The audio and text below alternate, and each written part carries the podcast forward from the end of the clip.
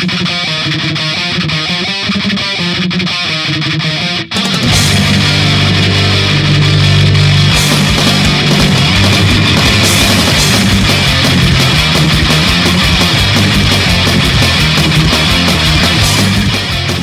Down Radio is on the air with your hosts Klaus Nightbringer, Sarah Tomoto, Chili, and Luna Vox.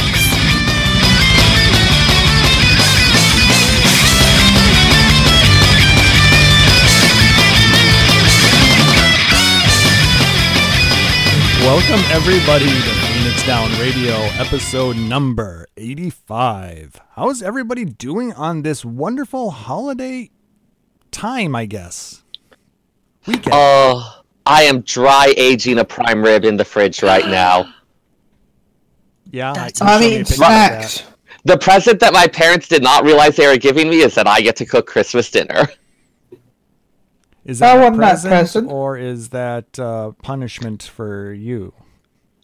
Dude, have you seen how I go on about cooking? Do you want me to tell you all about how I'm dry aging the prime rib? Sarah, that sounds like the best Christmas ever. Yep. We're also baked potatoes and green beans almondine. It should be nice. Lovely. I would be surprised if you've gone round and replaced all the bad jokes in the crackers with lore segments. Oh my gosh, I wish Christmas crackers were things around here.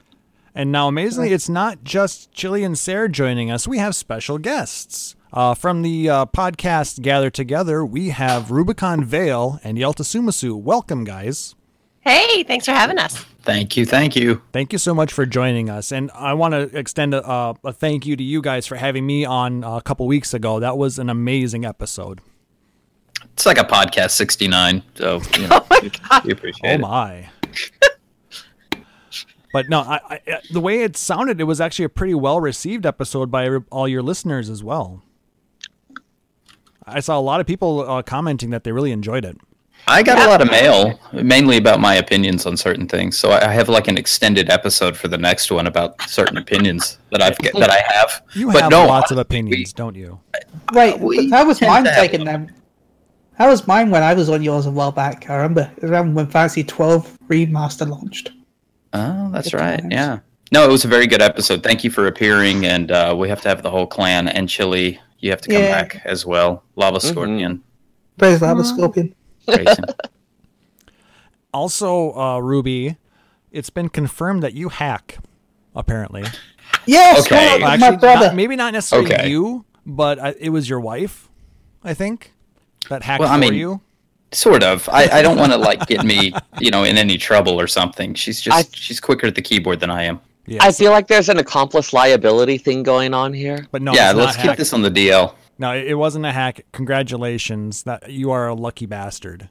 Yes. Several have won. Didn't you win in the past, sir? I've won twice. Yeah, exactly. So for those who weren't paying attention, what happened? Go ahead and explain.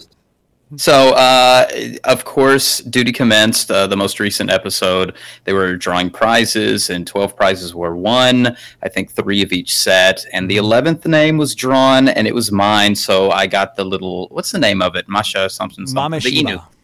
Yeah, Mashiba. The doggo. So I've got a doggo coming to me, which, of course, will go to my son. And he'll slobber all over it and beat it up. I think my free company leader was saying that he won one of the Fat Chocobo lamps? Yes. Frank also did win. Yep. I thought that was him. I wish they did that more in England, because I haven't seen a single UK stream in so long. I thought they did it every couple of months. Oh, they do more the PvP ones over there, don't they? Is that the one that you guys really get? Yeah, we only get PvP. We don't actually get something like Duty Commands. We just get like a PvP stream. But they give away stuff on those as well, don't they? Yeah, but it's PvP. I don't want to watch that. Well, that's why you just kind of have it in the background, and then when you see that they're doing the giveaway thing, you just pay attention. It's like, ooh, I feel bad though. Piece of candy. Ooh, Chili hacks. Just throw anything but PvP. It could be a stream about them running circles. I'd still watch that more. But that's what PvP was. Yeah. Occasionally you take a break from the running in circles to straight up murder a dude. Yeah, or just die. That's what I do. I just wait for my respawn counter to count down. That's what I do. And then you do the gold dance for a little while at the home base, and then you run out and die again, right? Yeah. Just like Savage. PvP maybe, in a nutshell. Role play a pacifist. See how much you can confuse people before they murder you. Oh my gosh. I've actually done that. Excellent. How'd it go? I did a PvP run where before they blocked stuff, I used to just run up to people and give them hugs. Oh. Okay. Hello, sir. Can I tell you about our Lord and Savior Lava Scorpion? And the hug immediately got worse. But no, like I said, the ladies did an amazing job.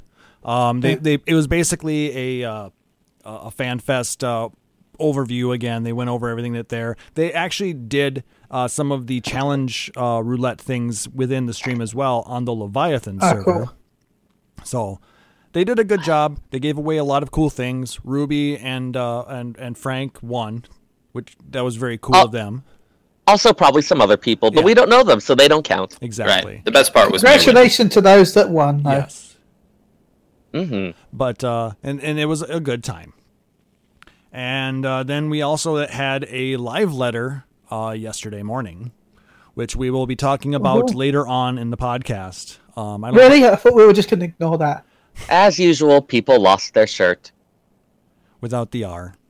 Wait. Yeah, as a concession to my dad's dislike for swearing, I do good playstyle swearing while I'm here. All I'm going to say is I was still in bed, so I didn't have the shirt. Ooh, oh, my. Tell me more. Come on.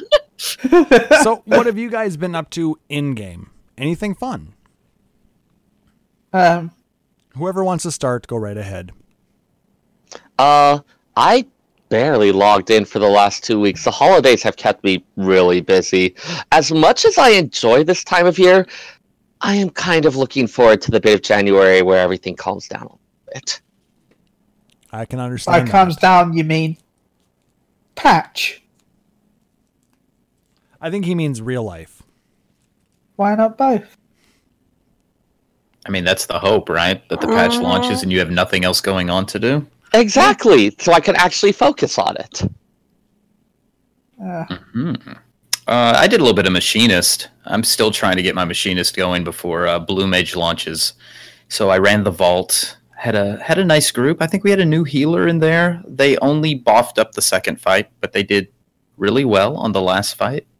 And of course, nice. I got to hear, the normal stuff like sickness must be purged and sickness must be purged. Like the vault always felt really cruel for healers. It is. It's a tough part for healers. Yeah. See, I just want to always tell him to get down with the sickness.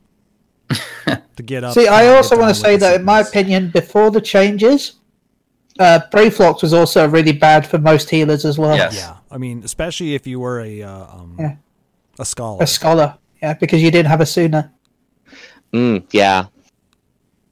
I remember Spender was very gripey about that. Yeah. How about you, Yelta? What have you been up to? I did a map party, and we... weren't you there, Ruby? I was there, yes. Okay, Ruby can't remember what he did yesterday. No, I was there because you all blamed me for the bad luck that we had, because I won the stupid dog...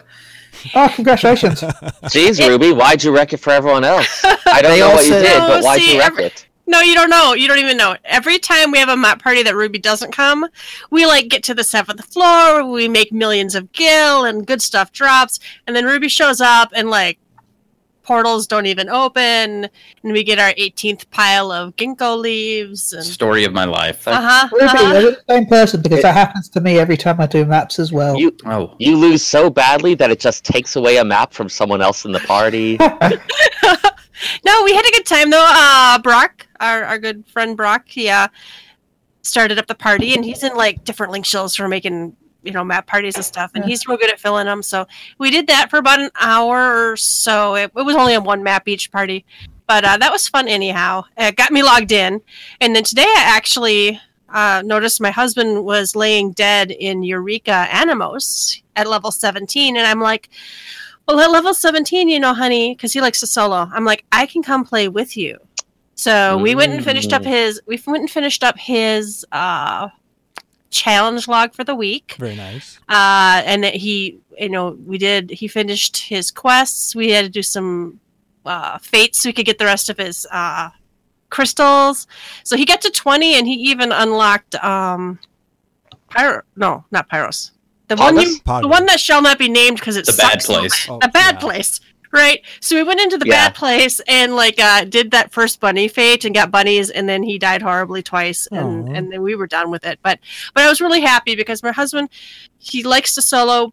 He's usually lagging behind content, but and there's almost no way to help someone who's a friend of yours in there. Yeah, you could probably do a fate party, but he doesn't like being carried either, right? Mm-hmm. Yeah. So that made it hard. But now he was level 17 to 20, and I could go in there and not really power level him, but we could play together and get something done. Remind me, which data center are you guys on? Because you did remind me that I actually did a couple challenge logs and got to 19. This one. Oh, nice. Yeah, we're Primal. On this one. We're on Primal. Well then. Yeah. We should run together sometime. I think I saw you once. Remember when Animos first came out, we did a bit of a group together. Yeah, that's one of those things that's better with friends, but without a level sync, it's really hard to play together. Yeah, absolutely. Bring level sync, right? I'm hoping. And then if like someone goes, like if someone in your group goes and like levels a couple things, it's like watching ahead on a Netflix series without telling the other people. Mm-hmm. It is. Yeah. That's the worst. Indeed. Grounds for divorce.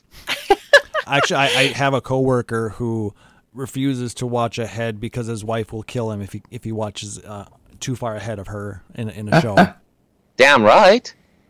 And like I'm not saying that people should be murdered for that. I'm just saying no reasonable jury would convict.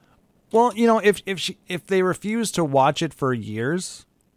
Okay. There should be a statute of limitations there as to how long they will not watch. Like, I think it would be reasonable to be like, hey, honey, it's been this long. I really want to do this. If we either need to make a plan to start this in, like, the next 2 weeks, or I'm going to start on it. Right. That's what we do, honestly. I've been married for 21 years. And yep. He just says, hey, do you want to watch this or not? I want to watch it. And I'll be like, nope. And he's like, okay. Yeah. Nice. Yep. And that's doing it right. I actually did some stuff in Eureka as well. I finally got my Pyros weapon for my Red Mage. Yay! Ooh. Oh, nice. It's super shiny, and I don't know if I really want to show it off right now, but he showed it to me. It's great. Hey, quick question. Private. Did we make the Are we making weapons inadvisably sentient again? Not as so far. In fact, the storyline's really boring. It's like, I'll enhance it, and then you give him some crystals and he enhances it. And then he gives you a tea kettle and says, here, go get some aether in there. See, if he gives me the tea kettle, I'll just run off and go, yes, a tea kettle! Finally! Tea. Yeah. We've waited so long, Chili. That tea kettle worries me. I don't want to drink anything that came out of it. It looks like it has gone subcritical. Radioactive it's like the one from Omega. It's like, oh, you really want to drink something that comes out of that? Just boil it twice, you'll be fine. Oh, and we can see which one's British. I like the blow it twice part. Oh, no. Oh, no. So, other than that, it's kind of another special day, as people have been alluding to. Yes, today is my birthday. I did stuff, too. Oh, happy birthday, Ockborn! Happy birthday, Chili, I'm sorry, Chili. I thought we got to you. Never mind. What are you up to, man? What have you been up to? Not much, really, to be honest. Our DPS for my static isn't going to be back until February. Oh, and wow. They extended now, huh?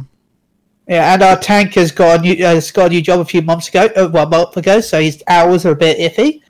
So this week we've actually had to pug. O9 and O10S for some reason took us forever. And then we two-shotted O11S, which scared us. So that's kind of weird to have that much trouble with the early ones and then take on O11, which has been... I want to tell you now, O10S is harder than 11. I've heard that. Hmm. Yeah. Interesting. O10S, the snapshots seem a lot, you know, where the game pictures you for the attacks, seem to be a lot more unforgiving than O11. O11, really, the only things that are tough is the, I'd say the second Pangta phase and starboard and larboard. But only when they go, only in the corner, because that confuses me. Because it's at one point where you got to take him over to the corner, and that means they're both reversed because he's facing the opposite direction. So you've got to remember that you're going to the opposite side that you normally would. Yeah, it definitely feels like a your other left type of situation a lot with that. Yeah, I died a lot to that in normal, so. But with Surge Mode, he has no cast time for the second ability. Ooh. So you better have that positioning spot on. Yep. Yeah. But he always does one side, then the other side. One side, then that same side again, sorry. So you know as soon as he hits it, you got to run through. Okay. Right. As I said, it's very less random than normal mode. So I would actually say Savage is easier. Just once you've actually learned it. Yeah. So yeah, now I'm a 398 monk. Ooh, congrats. Thank you. What else? We were going to try O12S, but we were down 2 DPS and a tank. So you guys have? I thought you cleared that already. No, we've never cleared 12. We've only cleared 11. Okay. So we're going to try it, but then our DPS and tank went there, so we did Susano X, and we had a Pug Samurai. And I know we're not allowed to talk about DPS numbers, but it hurt my soul. It was 370 plus. I'm not going to say names because, you know, I don't even remember his name. We don't want to witch hunt. But he was 370 plus Samurai. Okay, he's 370 plus Samurai with like a 380 weapon. And in his opener, it's just hurting just to say this, he pulled 1.1k. Ouch. Can't you do that with auto attack? I could do that with White Mage without even trying. Oh, White Mage was doing 2.4. Yeah. Yeah. So this came up, someone in one of the Discords I'm in referred to this, an old thing Reddit post, where someone actually calculated out the numbers for a Black Mage who was being an Ice Mage DPS. And so that Samurai was outperformed by the quote-unquote rotation 5 of only casting Blizzard 3. There you go. Like, only casting Blizzard 3 still would have outdamaged that guy. I mean, you know, I don't mind bad players, but when you're pulling damage that low, it just... Yeah. Interesting corollary from that one. Apparently the whole thing about always be casting or always be doing something is true. Even if what you're doing is super low, the gains you get from just not standing there, whatever, matter. Which was fascinating. Keep your global cooldowns on cooldown. Keep them rolling. Yep. No, I'll admit, I will hold internal release sometimes, because it's normally like 2 or 3 seconds before my other buffs. So I'll hold it for a second and then pop it. I mean, quite frankly, if you're not using any of your buffs or cooldowns or whatever, but you're continuing to punch every time it's up, you're still doing better. I mean, it's understandable if you're going to hold it for just a couple of seconds, because you're going to overall improve the DPS of... because I'd have internal release plus Riddle of Fire plus Brotherhood, so...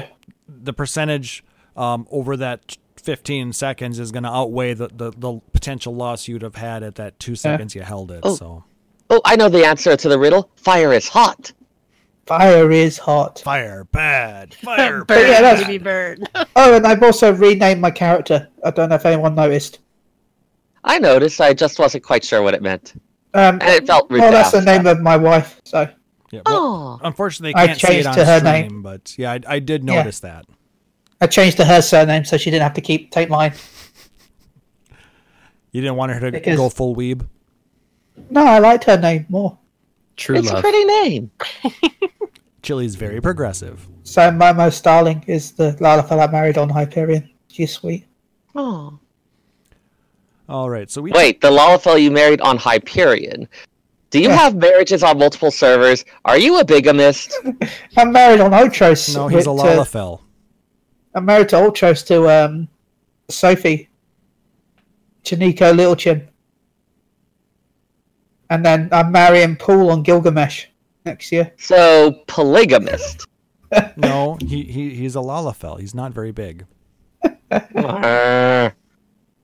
All right, let's go ahead. And are we going to hear a documentary about you and your sister-wife compounds? I don't think Paul would like you calling him a sister-wife. And a brother, sister-wives and a brother-wife. Oh, dear. So, and it all goes downhill from here. Moving on, moving on. There were a couple of articles out this week. First one I want to talk about is an MMORPG.com interview with Oda-san and Ishikawa talking about lore, and I figured this one is right up Sarah's alley. Congrats on episode 85. They did mention that it was an in-house interviewer, which I know a lot. One second. Shane, thank you so much for that sub. I just wanted to make sure to... let everybody know that he says Chili is a whore and Sarah will cook the wedding eggs Benedict. I sure am. Oh my God, you want me to cater a wedding? Do you know what's involved in that? At least eggs Benedict. He just wants you to cook those. Yes. Cooking for a crowd is harder than cooking for... I can do home cooking, but you want it for a crowd? That requires completely different methods. Maybe it'll be a small wedding. Yeah, maybe it'll be a small wedding. Maybe like a reception. That means buffet style. As long as you invite under 6 or fewer people, bride included, then we're okay. But what if you're the head chef and you can boss people around? Completely different skill set. I should not be bossing people around. I don't know what I'm doing. Well, we can get Talas involved and help you out. I know. Yeah. I should not have power. I know better than that. Anyway, let's go ahead and continue on with this Ishikawa and Oda-san article. Let's see, I had that pulled up here somewhere. Have you guys had a chance to read through it at all? Yep. I know Sarah read it because he loves reading those types of things. How about Ruby, Yelta, and Chili? No, I'm a noob to this one. I want to hear their opinion on it. So, I mean... a lot of it was not necessarily, oh, hey, here's these secret tidbits about the story. And it's more about the challenges of trying to create an engaging story, trying to have something that's going to work in with the gameplay, a lot of the other stuff like that. So for people who are looking for details to improve a character, there may not be as much of what they want in it. It's a bit more about, the design process, which is still pretty fascinating in its own right. I mean, when you look at how a game world is designed, I mean, that's a really... detailed process, and to get a behind the scenes on that's not something we get very often. Yep. One of the questions talked about the challenges involved in writing the story where there's not really going to be an end to it.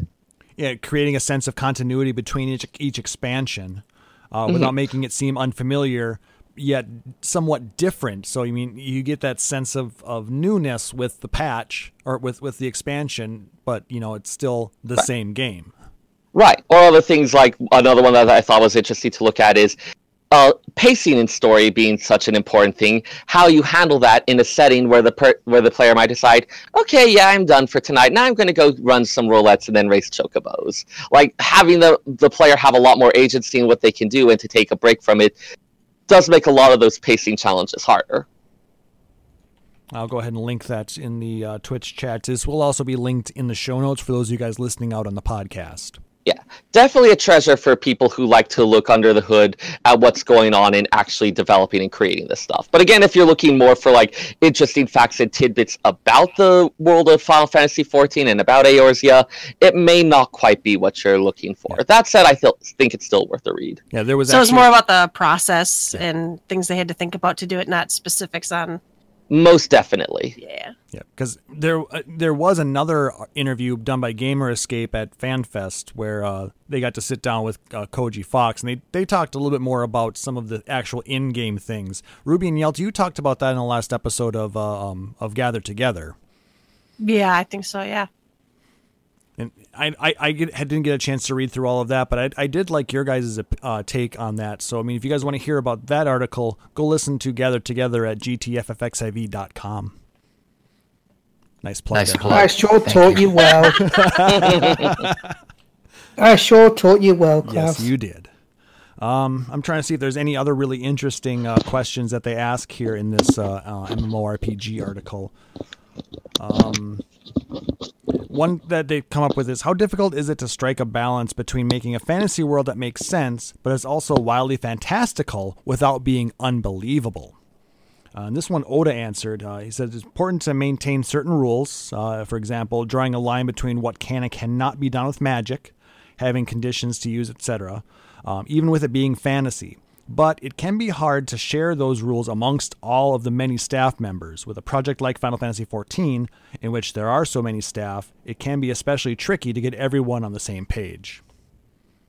Mm-hmm. So I think that was a kind of dig, like at the interview that we were talking about with Koji, where they said that sometimes the lore team has to pick up the pieces for things that Yoshida and the rest of the devs just kind of put into the game. So they have to make things work. So I feel like that's a kind way of Oda saying, like, sometimes we have to make things work lore wise. Yeah, that was actually kind of a funny point that Koji had made on that. Oh, but no, like I said, this was a really interesting article. I do recommend you guys check it out if you're interested. MMORPG has done some pretty good articles in the Final Fantasy realm. And another one that I wanted to bring up was one I haven't heard people talking about from Massively Overpowered. Now, this one is the writer is talking about how Final Fantasy XIV's reliability with its how it releases things, it isn't necessarily a bad thing. And Ruby, unfortunately, I'll fix that for you. Testing. You're here. Did we lose you for a second? Yes. The microphone arm on the headset just went fully. Fortunately, I have my phone here, so I can continue to talk. This thing was a bit old and battered. It was coming eventually. Sorry, Klaus. The reason I banned myself from the chat is if you don't put the www in front of it, for whatever reason, it's borked. Oh. I did the same thing. So me and Yelta are banned. Oh, we're banned, but that's all right. The channel. It's worth it. It's worth it. Our sites dear. We have to fix that, or tell Google to fix it. No, actually, it's Pinion Bot that's doing it. No, it's okay. There, I fixed it. We got the message out. It's fine. But anyway, so what the Elliot Lefevre, he has a regular article that he writes, Wisdom of Nim, on Massively Overpowered. I think did I get the link out there? Yes, you did. Or you got it under our notes. Yeah, I put it out into the Twitch as well. Yep. He hears a lot of people criticizing the fact that Final Fantasy XIV is basically doing the same things for all of their patches. Like he mentioned stuff like the fact that there's this new tombstone. You will be able to get 450 of it a week. You will have these many dungeons, bunch of other things like that. Mm-hmm. That even with a lot of new content, there are a lot of aspects that are somewhat repetitive, though he described it in somewhat different terms. Yep. Now, he agrees with the criticism of that, but he doesn't really believe that it's a problem. He basically is saying that it's a matter of perspective, like you said. Yeah. The term he used was reliability, and made the point that oftentimes a lot of people who are saying, oh, it's repetitive, that oftentimes there seems to be an expectation that change for change's sake is a good thing, and wondering if that necessarily applies to the MMO setting here. Now, and like I said, in a lot of ways, I agree that having a specific set of what's the word I want here? Getting content in a regularly paced time frame and knowing kind of what you to expect when you get a new patch. I agree. It's not necessarily a bad thing. Knowing that we're going to be getting new dungeons, new tomes, new raids, it's great. So we have something to look forward to. I think where people are getting upset with it is the fact that we're not getting a lot of new stuff on top of that. I think that, you know, having the reliable, you know, the good old new dungeons and raids, you know, we should have that as a staple, but we should be getting something in addition to that as well. Yep. I want to actually read a little bit from the article because there's an analogy he made that I thought was rather spot on. Okay. So imagine for a moment that you have a lifetime subscription to your favorite restaurant, so long as you always order the same dish. In fact, let's assume it works like Five Guys. For those listeners who are not familiar with it, Five Guys is a hamburger chain. And go there, because it's delicious. The fries are awesome. Oh, yeah. Can't eat at Five Guys. Yeah, because they have peanuts there, and Chili is deathly allergic. Well, they all cook in... All their food is cooked in peanut oil. Yeah, that too. Let's assume it works like Five Guys, in that there are lots of variants on it, but it's still the same basic meal every time. If you like that hamburger, you can cycle through lots of variants each subsequent night, and it'll keep you fed each time, but eventually you'll start to get tired of the hamburger. It's not that the hamburger got worse, it's that you've been having it every night for a long while, and eventually having something really good presented on a regular basis makes you analyze the small failings all that more closely. You start to feel like it must be the restaurant's fault, instead of thinking that maybe you just need to take a little break, go have some salad or some tacos or whatever, and come back to your favorite burger place after you have some space. But it doesn't mean that there's something bad about the burger place. It doesn't mean that it should be serving tacos. It just means, like, sometimes you need a different meal. It's human nature. Agreed. That actually is a good point. Yeah, I was looking at this kind of with Dragon Quest eyes, because I'm a big time Dragon Quest player, and I love Dragon Quest. And Dragon Quest, a lot of times they use the same formula over and over, and it's great, and it adds familiarity. But Dragon Quest doesn't come like every month. There's not a new Dragon Quest game every year, so it gives you enough space in between to get hungry for it again. And then when it comes, it's that nice, familiar thing. And I was also thinking with the restaurant idea that they've got, it's kind of like McDonald's. Like, McRib is back. McRib is not always there. And I'm not saying McRib is great, but a lot of people really like the McRib. And when McRib comes back... It is a secret shame guilty pleasure of mine. See? And so people will slink with their, you know, overcoat and hat on and say, "Give me the McRib, please. Don't tell anybody I was here." It's been like 4 years since we last had it. I just need a McRib for my poor old granny. She loves them. It's for the kids. And me too. The kids that I don't really like. So people want variety to that degree, but they don't want the same thing all the time. So I guess that's the balance that 14 has to have. There are familiar things like the dungeons and the way that we get our tombstones and things, but then we have some oddball stuff that they throw in or they rotate through. And I think when they fine-tune that formula, you're going to keep enough players happy to do those things. You're always going to have outliers that complain, "Oh, it's the same old stuff." But when you do the same things over and over and over, that's when you're going to say, "Well, this doesn't taste as good anymore." I agree with the article. Well, and what did I use before? I used a cupcake analogy where we're always getting the same chocolate cupcakes, just sometimes with different colored sprinkles, right? Occasionally I might want a blueberry muffin. It'd be something the same shape, approximately the same size, but something kind of different. And no, I don't want steak. I still want it in my Final Fantasy XIV MMO. Yeah, if I want steak or a salad, I'll go somewhere else. I play many other games because there's not enough to keep me focused on 14. But I'm also 43 years old. I played old school MMOs where you could play 6 hours a night and still not get everything you want done every week. Oh, God, don't even remind me. You know, and maybe those days are gone, and that's fine.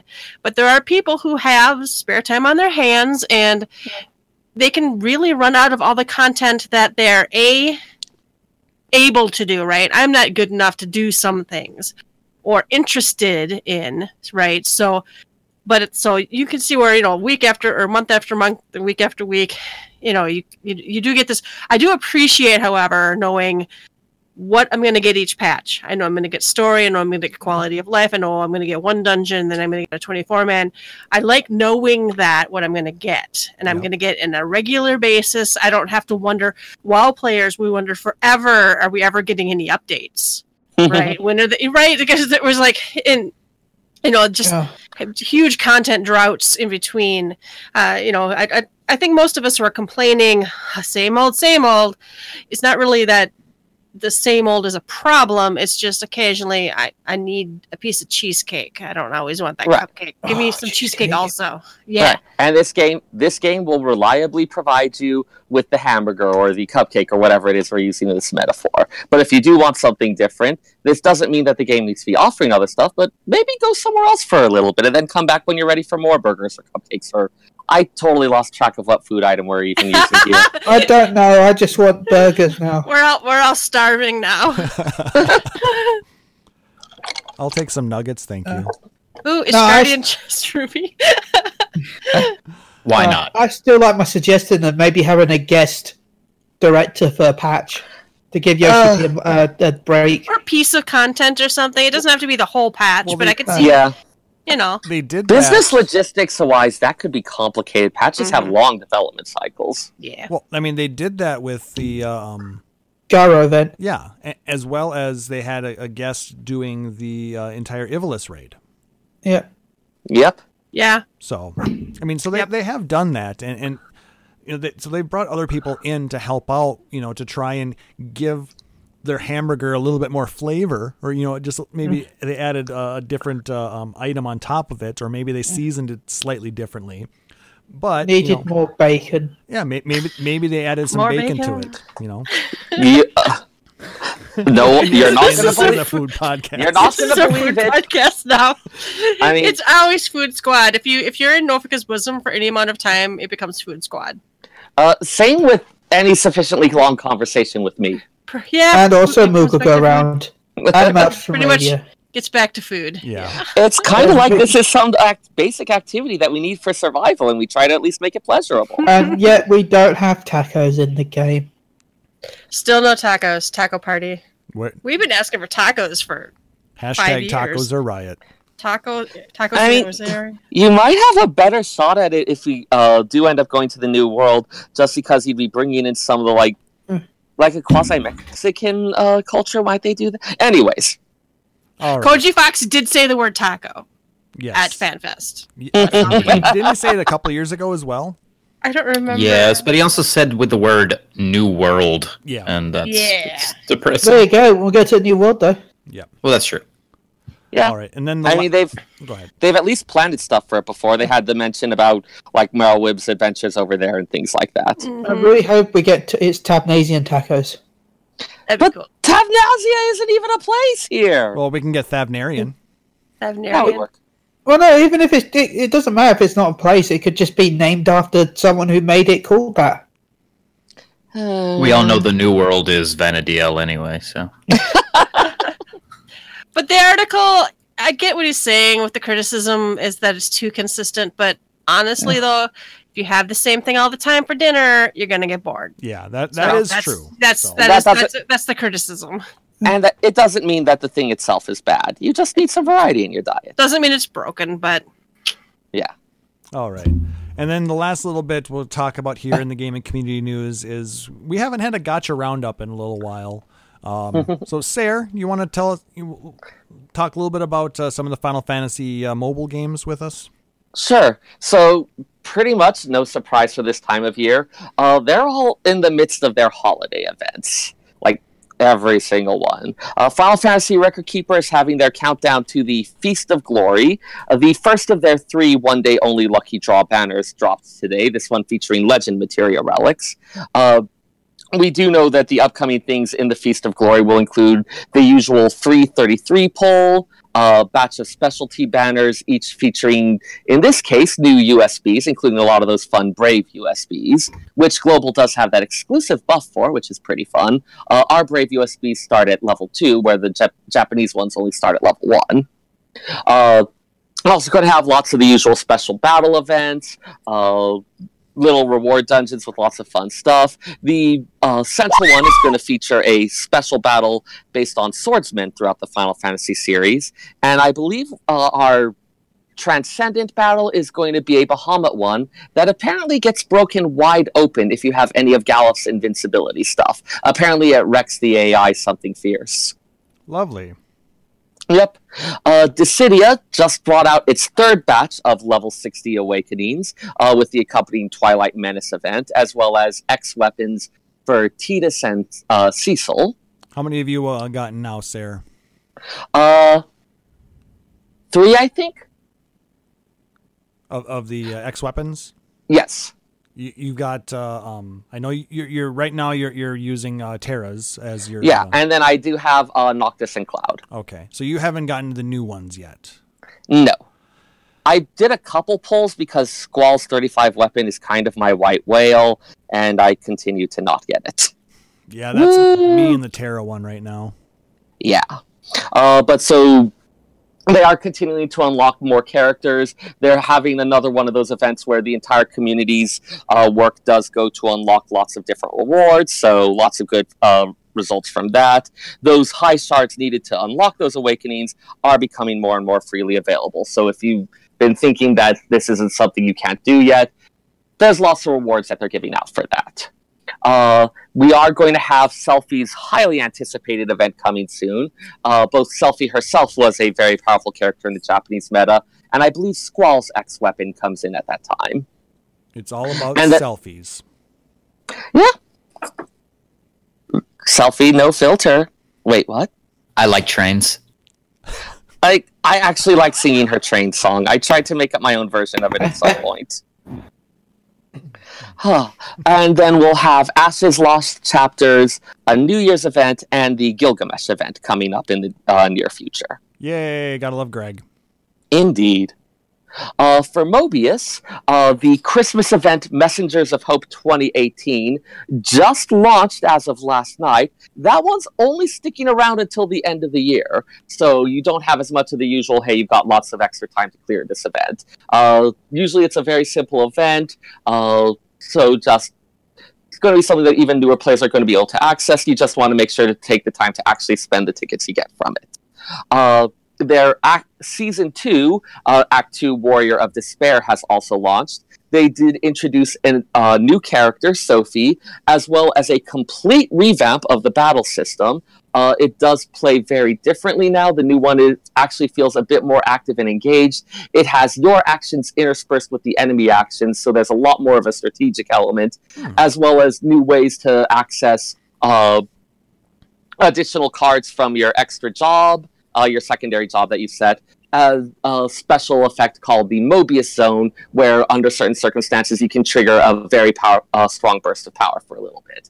Definitely it's shaken up the way that you play it a bit. It's a lot harder to just auto through things, but the new one is actually a little more strategic and interesting, which I appreciate. And the FF7 collaboration that they're repeating, they did this time include a new batch of powerful Genova cards, which a lot of people have been excited for. And then Brave Exvius, honestly, I've barely been paying attention to that one. I know they've got that Katy Perry event, and I'm pretty sure they've got some holiday event going on, but honestly, beyond that, I don't really know right now. So, Ruby and Yelta, do you guys play any of the mobile games? I don't like mobile games. Can I say that? I'm not trying to be... I've tried to play some of these... I was going to ask, like, what's the most fun out of these? Because I downloaded one of them. Maybe it was Brave Exvius at one time, and I kind of goofed with it for a minute, and then I just kind of was like, well, okay, I forgot about this. Because, I don't know, I spend a lot of time playing console games. I play my Switch quite often. I play PS4. I play, of course, Final Fantasy XIV.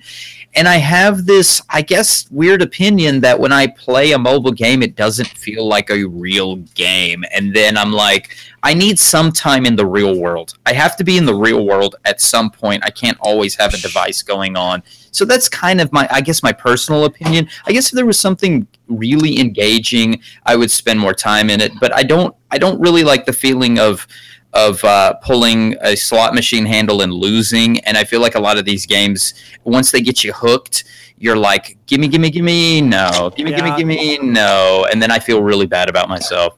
Yeah, there's definitely a lot of them where they try to encourage that, in part because that is the way that they actually make their income. So it is a good thing to be able to actually take a break from the devices. I do certainly enjoy having something to play if I need to pass some time, though I know that, especially with the number that I do play, oftentimes it feels like it can end up consuming a lot of my time. So very mature on your part, I have to say. I guess. I don't Ruby? Call me mature. I don't know if that what? It's allowed. It's allowed. Though, I mean, if I were to recommend one of those games, at this point, I'd probably recommend Dissidia.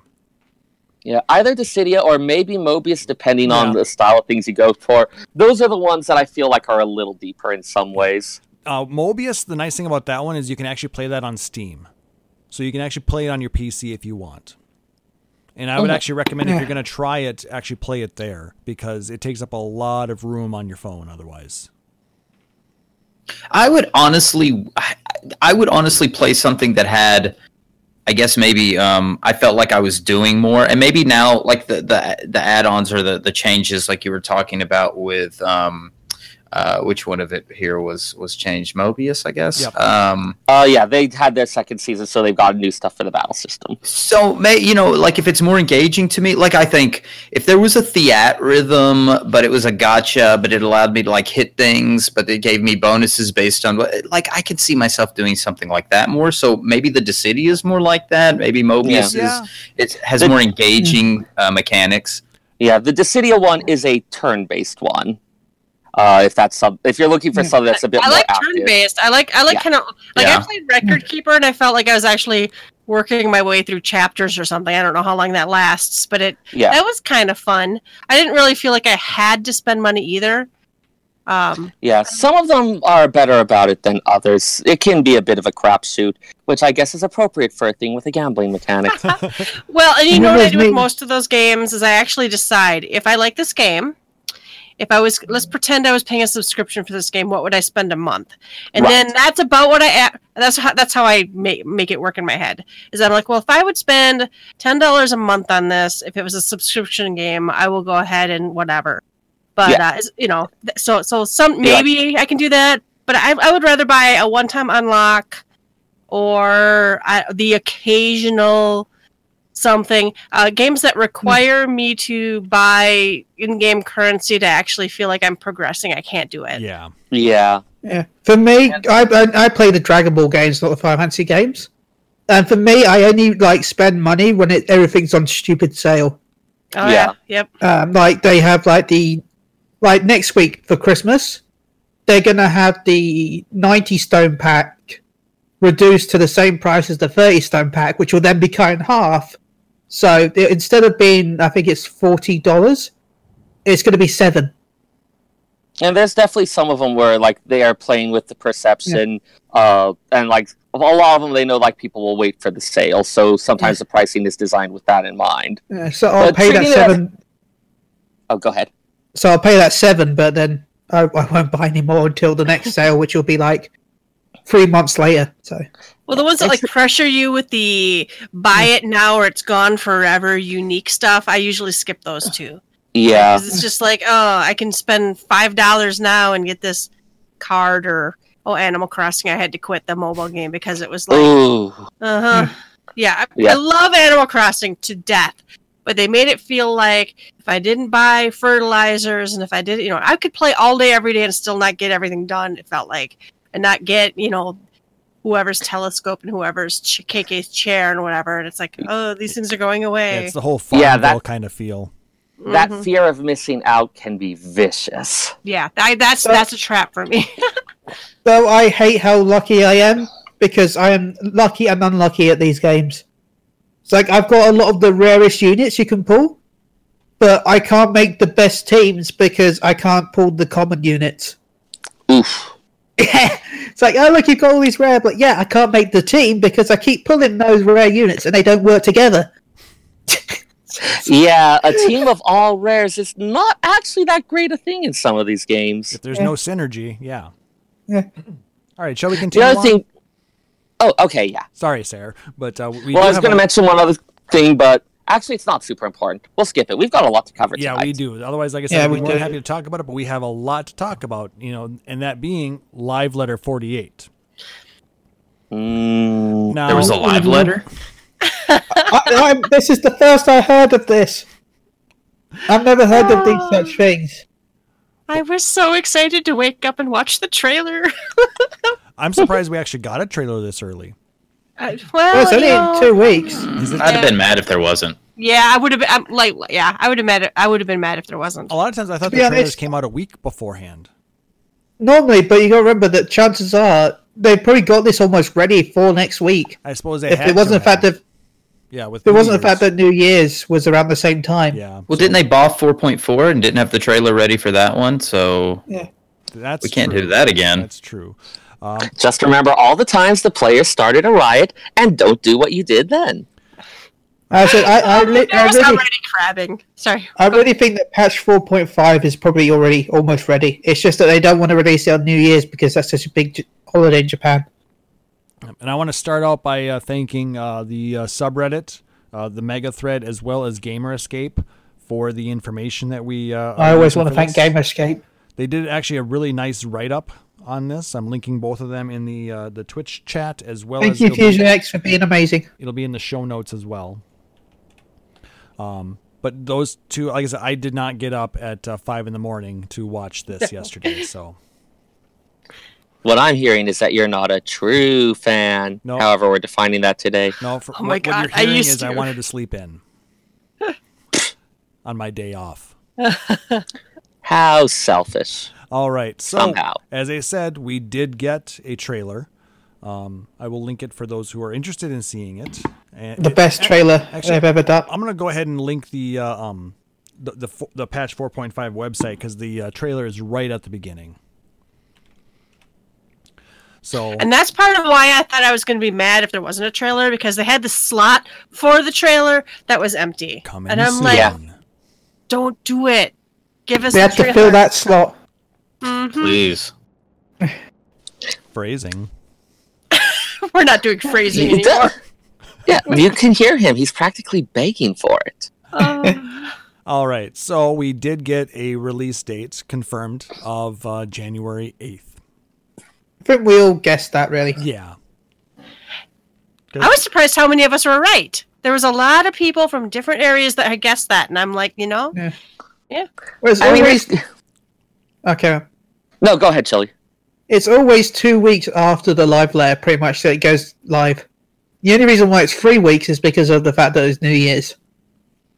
Yeah, if it had been 2 weeks, it would have been New Year's Day. Yep. Yeah. And New Year's, like we said, is a very important holiday in Japan. I said it could have been possible just because the fact that they might have wanted to drop it while people were still on holiday, but I doubted it. I mean, but this also means you have to convince people to work on that holiday. That's true. Yeah. That's a big ask. All right. So to say extra money. With 4.5, they actually gave us a kind of a timeline as to when a number of things are going to be released, because there is a lot in patch 4.5. I mean, this is probably one of the biggest patches that we've seen in any of the expansions. So They told us that Blue Mage is going to be released a week after the patch, so that will be on the 15th. And then they gave us a timeline for patch 4.55, which will be sometime in February, and that's when they're going to release the new Eureka Hydatos.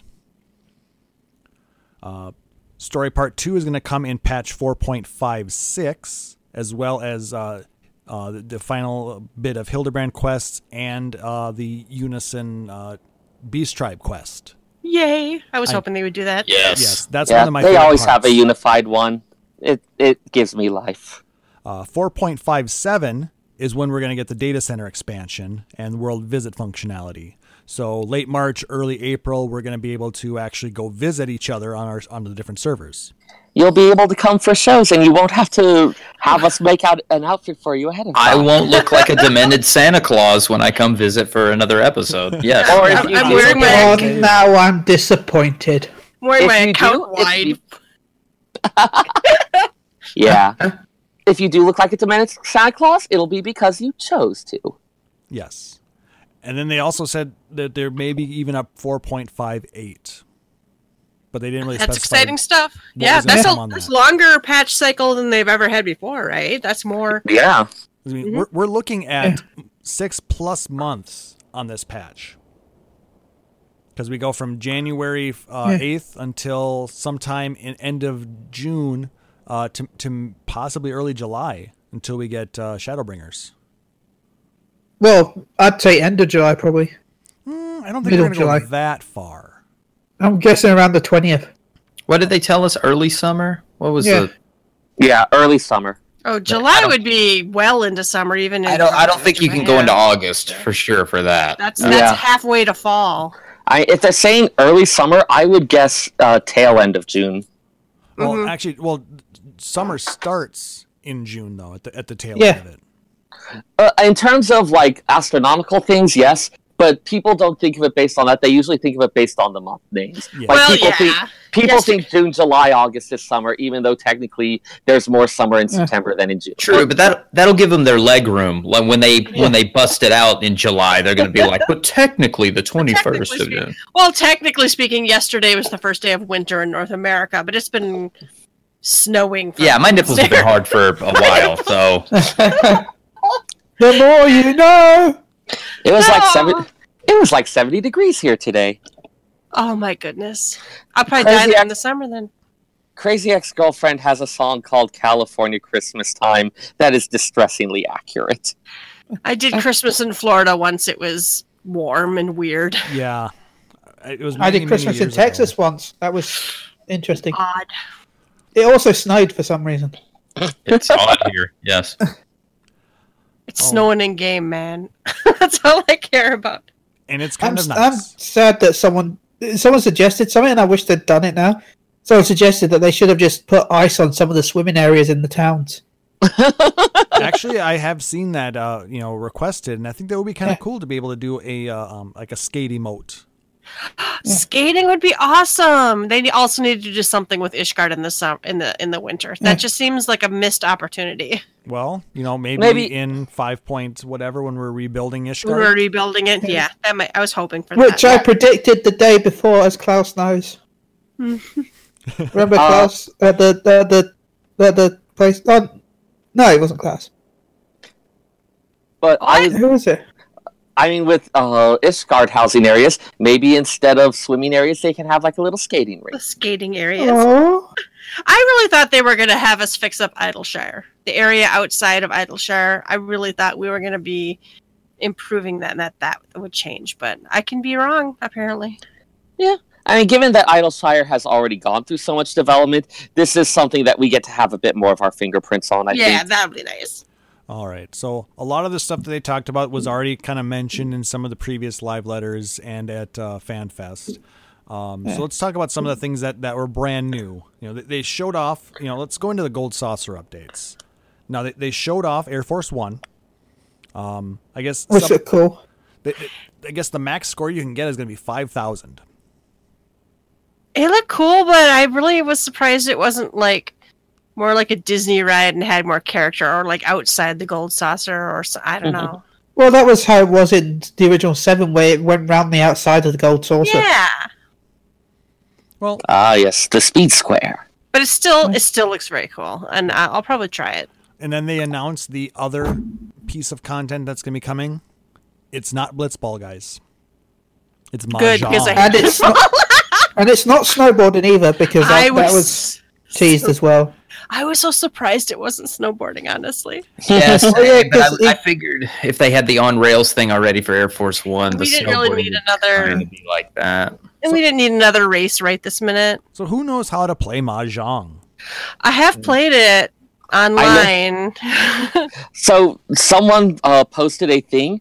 You can see on Google Trends, there is a spike in... searches for how to play Mahjong that coincides with when that was announced in the live letter. Minutes after the live letter, What is Mahjong? How do you, most Americans, I don't know about anyone else, but most Americans have not played multiplayer Mahjong. They played the bastardized solo version, which I enjoy quite honestly. I like the solo where you take away the things about you, where you have like 4 people playing, you line up the tiles, you pick them and place them. That's new to a lot of people. And you're having all the tricky stuff of you're trying to complete your set or not set down the things that someone else needs. Mm-hmm. Like, I feel like I need a wrinkly old Hong Kong lady glamour now. Well, for those that want to do practice this type of Mahjong before it comes out, I do recommend to go play the Yakuza games. Oh, really? Yeah, okay. Actually, they do have it in those, don't they? Well, there's also about 18,000 different rule sets. Well, I take it. There's like 80 different rule sets of Mahjong. I don't know which one we're going to get with this. So that's... I don't know what to... I just want to buy a chance to recommend the Yakuza games because they're amazing. Well, it is supposed to be based off of a Japanese version of it, so... Yeah. Were you saying something? Check out Yakuza. I would say, like, you thought the random rule in Triple Triad was bad. Oh, God. We better not have to know multiple rule sets because I've read the Mahjong books. I have a Mahjong set, like a physical set, but I've been too, like, scared to even try to learn it. I've, like, read 3 books about it, and I've gone to multiple websites, and I'm like, I'm scared. What do these symbols mean? Well, here's your opportunity. I've never played before. How long does a traditional game with a normal rule set take? It's fast. I think it is fast. I think it's pretty. And in fact, they said that this is going to be scored on speed, so which scared me. But it also is going to have multiple, like, beginner. It's going to have different rankings too. So I'm hoping that the beginner ranking is really a beginner's ranking. I did just do a quick search. I found a Board Game Geek thread where people were asking about it. The traditional game takes about 15 minutes per hand. With fast players, you can do it easily in 10 minutes per hand. If you play a full game, which is 4 hands per wind, for 4 wins, you're looking at about 3 to 4 hours. But that would be playing, like, sort of a complete tournament-ish type thing. Yeah. And I bet you money we're doing one hand at a time. Yeah. Sure. Yeah. And I would bet you we're doing with fairly simple rules. Well, I can dig that. That's fine with me. Well, will this lead to other game? Can we play dominoes? Because I will beat everybody here at some homes. Well, the thing sounded like Yoshi P played Red Dead Redemption or whatever. Yeah. Played a lot of poker, but that doesn't work. Apparently, because you can't have poker. There's gambling laws. Well, even especially... but you can play. But Mahjong is gambled on. I mean, whatever. But I mean, you can play. I play poker without gambling. It's like a cruise ship. Yeah. Out in the middle of the Mediterranean or somewhere where there's, like, international laws. It's Europe, no rules. Really. I mean, the laws don't say you can't play games. The laws frequently say you can't play this particular game because that's the one that the people writing the laws associated with gambling. Associated with poker. Okay. Like, do you guys remember in Pokemon Red and Blue, it used to have the slot machines? Yep. Well, Final Fantasy games have had slot machines, you know. But then Europe passed a law where slot machines aren't allowed to be put into children's games. Hence why all the remakes removed the slot machines. Down with the EU. Wait, never mind. They're working on it. Well, we'll have a second leg war with you guys soon. Hang on. All right. They also talked about some of the new MGP prizes. Including... which Klaus can buy because he's got crazy amounts of MGP. I do. I really do. They showed off a Senor Sabatender mount, which is supposed to be more expensive than Fenrir. Yeah. Well, Fenrir was $1 million, right? Yep. I have a Fenrir, and that's cool. But after they upped all of the prizes, because right now you can make without hardly even trying in a week crazy amounts of MGP. So the question came up: are you going to have some more expensive things to buy? And the answer was yes. So this is probably the answer to that. When are we getting? What's that? Sorry. No, we already had the Make It Rain campaign for this year, right? Yeah. Yep. Yeah. So. I don't know. That's how I was able to afford Fenrir. I did that for almost 12 hours a day. Oh, jeez. I did a few... One of my favorites. I did a few... If you're not doing your weekly fashion report, because basically you can go in with whatever you're wearing and get 10K a week for nothing. With small amounts of effort, you can get like 80K. Oh, yeah. And we're talking super. You bring up the subreddit thread, you look in there, and you're like, oh, if I can like add 1 or 2 things that are already in my inventory, I can see whatever. Is it? Yeah, they've made it easy now. Surprisingly accessible. Yeah, it's extremely. Then I go to the market board and think, oh, I have to spend gil and then turn away. No, do not spend gil. You can. Many of them are craftable with minimal effort. I don't craft. Craft is confusing. You have friends that craft, don't you? I do. Before they made that easy, I remember one week I had decided I'm going to hit that maximum score and get all of my achievements, right? Mm-hmm. Yeah. So it was something that you had to have the culinary relic skillet and all this other stuff. Yeah, and you had to have the cull ring also. Mm-hmm. I spent the entire week cooking and gathering shit to cook. I did get the score, but it cost me so much money. Yelta, I did the exact same thing that exact same week. Oh no, really? Yep. That's amazing. Well, I could probably do this. It's crafting. Well, I happened to have all of the fishing stuff the weekend that it was fishing. Oh, see, I probably could have done it the fishing week. See, I had most of the stuff 1 week, so I did get it 1 week, but yeah. But yeah, I mean, I guess I'm glad that they made it easier, but I think they made it just a touch too easy. I almost feel like they need to make the lower one lower, the middle one middle, and I think they should add and if you're fucking crazy, do this one. Yeah, or that's where I feel like maybe they made it too easy. Maybe I still haven't beaten one since that once. Maybe something a 20k prize, and then the top prize would be an additional 30k, so you'd still get that 50k. Yeah, yeah. Why is it 50k? Yeah. So, I mean, without the buff, you get 60k. With buffs, you can get up to 80k. Nice. Yeah, I didn't know it was that high. I only did it during that 1 week, during the Make It Rain. And during the Make It Rain, you could get almost 100,000 if you maxed it out. Every week, just go talk to him and get your 10k. Exactly. Yeah. Every week. But then I haven't bought a single single lottery ticket since that came out, so... Yeah, I try and, say, guys, don't forget, before the show, go check your jumbo jackpot. She's like, let me do that. Oh, yeah, I didn't buy him again. I always forget where it is. And I get lost. There's an Aetherite. I was going to say, teleport to it. Who says I've even got it? That's too much. I still don't have the Aetherites in Limsa. At this point, you're just not even trying. I was going to say, at some point, you have to actually do some effort.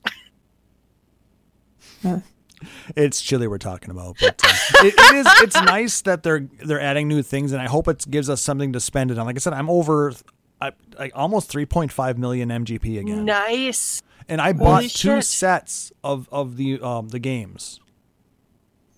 I did I grinded enough to buy. I had 50k MGP when the event started. I grinded enough to buy Fenrirra, one whole set and a half a set of the games.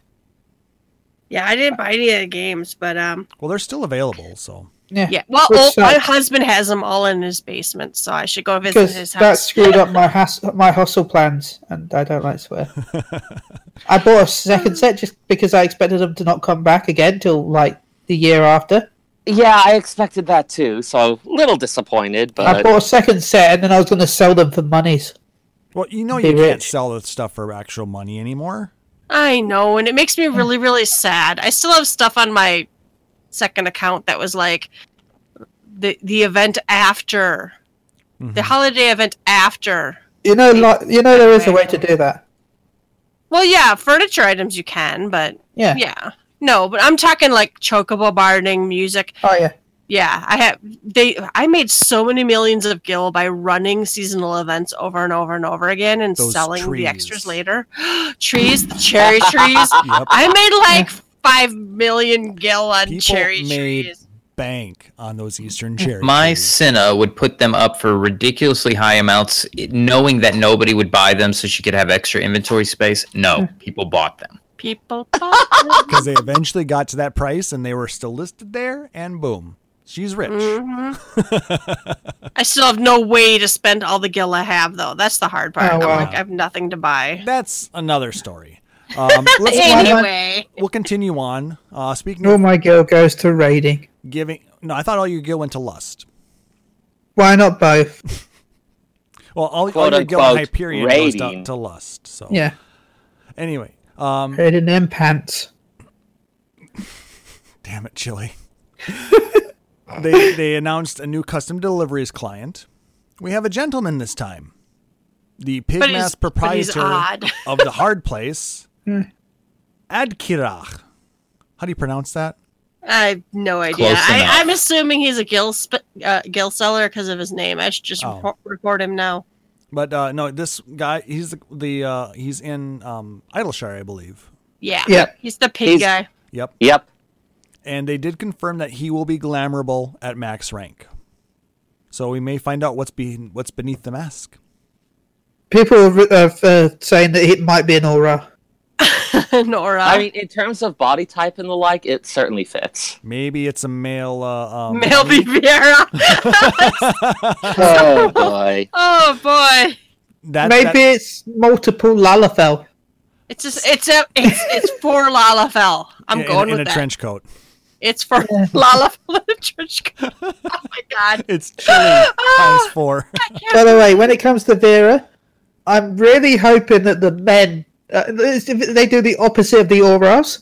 You know, where the women are small and dainty. I want the Vera to be like the women are like the tall, strong ones, and the men are small and dainty. A lot of people are hoping that. That'd be interesting. Chili would probably switch over to a Viera then. Like, there are a lot of people who would like to be able to play a small guy. Yeah. S-M-O-L, small. The Blue Mage Relic NPC to be a female Viera. That'd be interesting. Yeah. That would be an interesting thought. Except for they already told us who the Blue Mage, they've already shown us him. So yeah, it's a guy coming over from who's culturally appropriating. Yeah, I know. Like, they pretty explicitly said it. He's like bringing all this stuff over. So he just like took a whole bunch of native, whatever the West is, not Native American, but what their artifacts and brought them over here is like, look, I discovered blue magic. You can tell because I'm in Eorzea. What, like fat ties from the 70s? Is that cultural appropriation? Maybe. I'll sell you these shiny rocks. Snake oil salesmen is what we call them in the U.S., so. That's what we'd call them here. Oh, cool. Woo! Cultural exchange. It turns out we're the same. We're the same. So when do we all bought that snake oil. But yeah, we're going to have to glamour him, see what he looks like, and then just put that in a bikini. In a bikini. Oh! Yeah. I can see it now. Go up to it. It's like, we can finally glamour him. Glamour's on a swimsuit, shirtless. Leave the pig head on. Mm-hmm. Don't talk to me anymore. I still want to glamour Monago. That's reasonable. I like her as a nice professional soldier type. Well, you can keep her that way. Everybody else wants to put her in a swimsuit. Why do you people put them in swimsuits? Because swimsuits. It's disturbing, and we like disturbing things. I have that 1.0 dated gear that is my merchant getup, and since they're all working in merchant stuff, I put them in that getup too. I never thought to put them in my. They are part of my consortium. I never thought to put them in my dated gear. I have like that dated straw hat. I always glamour on my fisherman. Oh, love that thing! It's so cute. I wish I'd kept my 1.0 account, but I lost it. Like, I have a consortium. There is a uniform for it. As you are working with me on these deliveries, you are now part of my consortium. Payday is Tuesday. You're like Rowena, but you couldn't rename them. Yeah. I don't know what you're talking about. That is a scurrilous accusation you will be hearing from my solicitor. Payday's Tuesday. Someday. I didn't say which Tuesday. Yeah. But there is a Tuesday, and on that one, you will get paid. I'll gladly pay you Tuesday for a hamburger today. Hamburger today? From Five Guys. I will take a Wendy's instead. Oh, speaking of the glamour, this is the wrong answer, but let's move on. Yeah, speaking of the glamours, they announced a whole bunch of new mounts, minions, hairstyles, and emotes. They specifically showed off the Sarah dog, as well as the Ninetales we're going to get from when we get all of them. Not a fan of the Ninetales, but I'm not going to hold it against those who like it. It's not gold. It's not, yeah. It doesn't fit the other, I don't know, theme. And it's also I'm just really disappointed that it's literally just the... I'm just disappointed. I know we wanted the Fate mount, but it's the fact that they made it the exact same as the Fate. I wanted the Fate mount, but I wanted it from the Fate from collecting the stones. Yeah. I don't want it as my reward for collecting all the doggos. I mean, that makes I can understand that, but I mean, what else were they going to put in then for a mount? Well, they could have just put this. They could have used the same model, but as you said, make it like golden or something. I mean, otherwise, is there some sort of sacred golden dog or something like that they could have used? I don't know, they could have made something up themselves, I guess. Yeah. I don't know. It's scary and weird looking, and it's red, and I don't know. I'm going to tell you now that the next expansion... I'm going to leak it here. I'm going to say it here. Oh, dear. Next expansion's mounts will be pigs. Oh, okay, you heard it here. Well, when somebody was asking, you know, how in... or 2.0, we have Chocobo Porters, and then we have Eagle Porters, and then we have... whatever it was, we have different porters. What is it going to be for the next expansion? Yeah. That's a good question. Yeah, the reason why I suggest pigs is because we've roughly been following the Zodiac, and pigs will be following. I'm going with giant rabbits because Vieira. Ah. Ride the rabbits. I'm sure everybody will want to do that in 5.0. California whites will hop around. And I was like battle boars. You know what I mean? Like armored boars and stuff. Ooh. Maybe it's like little Magitex? Yeah, that's what I was thinking. Not actual pigs, but just like, you know. They've got like the design. Something Magitech would make sense for 5.0 because of, you know, we know what's going on in the next patch or so. We'll see what happens. There's no proof that we're going to Garlemald. We're going to Garlemald. Narrator. Maybe we'll get snakes. Maybe we'll head towards Garlemald and then we get lost and then we end up thinking... Well, Garlemald had... some of those dungeons was... No, I'm thinking something else. I'm trying to think of what animal was... There wasn't one, really. I don't know. The wolf. They use those in some fates. Where did we get the little puppy with the spiked collar? Is that one of those dungeons? Oh, yeah. That showed up in Balesar's Wall. Yeah. Yes, that's what I'm thinking of. I'm like thinking like dogs. Yeah. You're like bulldogs. The British bulldog is the best minion. It's very good. Oh, well, it's almost as good as the one that eats its own puke. Oh, dogs. Oh, three-headed dogs. I'm excited though also for the fishing otter. That's cute. Yep. I like minions. Minions and mounts for me are gotta catch them all. Yeah. So I want our Pokemon. Them. Mm-hmm. Mm-hmm. It's Lords of Minions makes me sad because I would have so liked that if it was just like like a open world PvP but with minions. Instead of having it be an RTS. Yeah, it was like a team of three. Or even if it was more like, I don't know if you guys, I think it was called Pancreation in 11? Pancratian. Mm-hmm. Yeah, something like that, but with minions, that would have been... Though a friend of mine always called pancreas ration. The one where you take pictures of monsters and then they became a... Yep. Yeah. Pancratian. I love that. I spent so many hours that. I don't think I ever did that. I might have quit by then. I remember when it came out, but I never played it either. I would spend hours. But then I also used to spend hours just sitting on the boat, so... I remember helping my friend get a leech, which he called Mighty Vortex.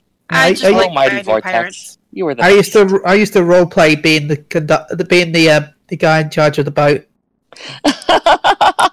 And I'd sit there for just hours, so I'd be, pirates, go downstairs, everyone! Get up! In orderly fashion! I also kind of like Salbina will not be responsible for any injuries incurred by. But speaking of the new minions, I did like the little Magitech one they showed as well. It looked like a little white Magitech scorpion or something like that. It was cute. Yeah. I like the little Magitech ones. They're cute. Should have been a mount. Yeah, for you it could be a mount, right, Chili? You're like the smallest of the small. He's so small. So small. So small. But no, those were really cute. And then they did also on the website they showed off the new hairstyles and a couple emotes as well. We'll figure out where those are all coming from. So, Eureka! I'm reasonably sure that at least one of those will be Evilise. It looks a lot like. Oh yeah, I think one of them will be a quest reward. Yeah, for finishing the 24-man raid. Yeah, there's usually one for that. And there's probably going to also be one then that you have to roll on about 1,000 times in order to try and get. I don't think they've ever had a hairstyle drop. No, not hair. Oh, you think the hairstyle is going to be for the reward? I always thought you were talking minions. No, I'm thinking the hairstyle will be the reward for the... Because the minion will be a drop, but the hairstyle will be a reward. Yeah, like they gave Orchestrion rolls for previous ones. Okay. Well, there's going to be a bunch of those as well. Of course. Yeah. Yep. It could be like the side quest, like they did with the crafting one they did with... was it the last 24-man raid, or was it the one before that, where you had to go bring them bacon bread and they'd give you a load of crystals? That was the last one, Readerana. Yeah. Yeah. Yep. Yep. You did it, and they gave you a load of crack clusters, crack crystals, and stuff for bacon bread. And while you're at it, you got a hilarious commentary about the wine industry. And a lot of other industries, really. Some people really complained about that, and I'm like, but it didn't take that long. And I'm sat there thinking... Oh, I thought you meant they complained about it because they're like, you're slandering our industry. It's like, no, people are like, don't make me do another stupid fetch quest. And I'm like, it took 2 seconds, guys. And then how else are you going to motivate your Dark Knight quests later? There's me sat there thinking, oh yes, I get to spend time with my favorite LFL NPC, the one that sits at the beach. All the cat girls. Oh no! See, my Yelta has a crush on the fisherman Lava. Oh. Yeah. So that's Gege Ruju and Wawa Lago. Mm-hmm. I entered the Valentine's Day contest years and years ago. I wrote a little poem to my dearest love. Oh. I mean, it's pretty hilarious. Did you know Chili back then? Don't tell my husband. My Larafel just wants to, once he's finished being a warrior of light, he wants to retire and have the same sort of life as him. Cat girls everywhere. Yeah. Well, he's trying to do that now. After he's saved the world. He wants to save the world first, and then he'll get the cat girls. It's like, what's the point in having the cat girls if the world blows up? Make sure the world is safe, then cat girls. Yeah. All right. Seems eminently reasonable. Some other things they announced some housing updates. This is one that I actually like that they announced. Interactive items will be altered so they don't disappear. And the arrows, which is good. The arrows on them will only appear when you get close. So that's kind of a nice thing, because I don't know if you guys have noticed where you've got a lot of the interactive items, like either the foods or the lamps that you can turn off and on. A lot of them will very easily disappear if you're...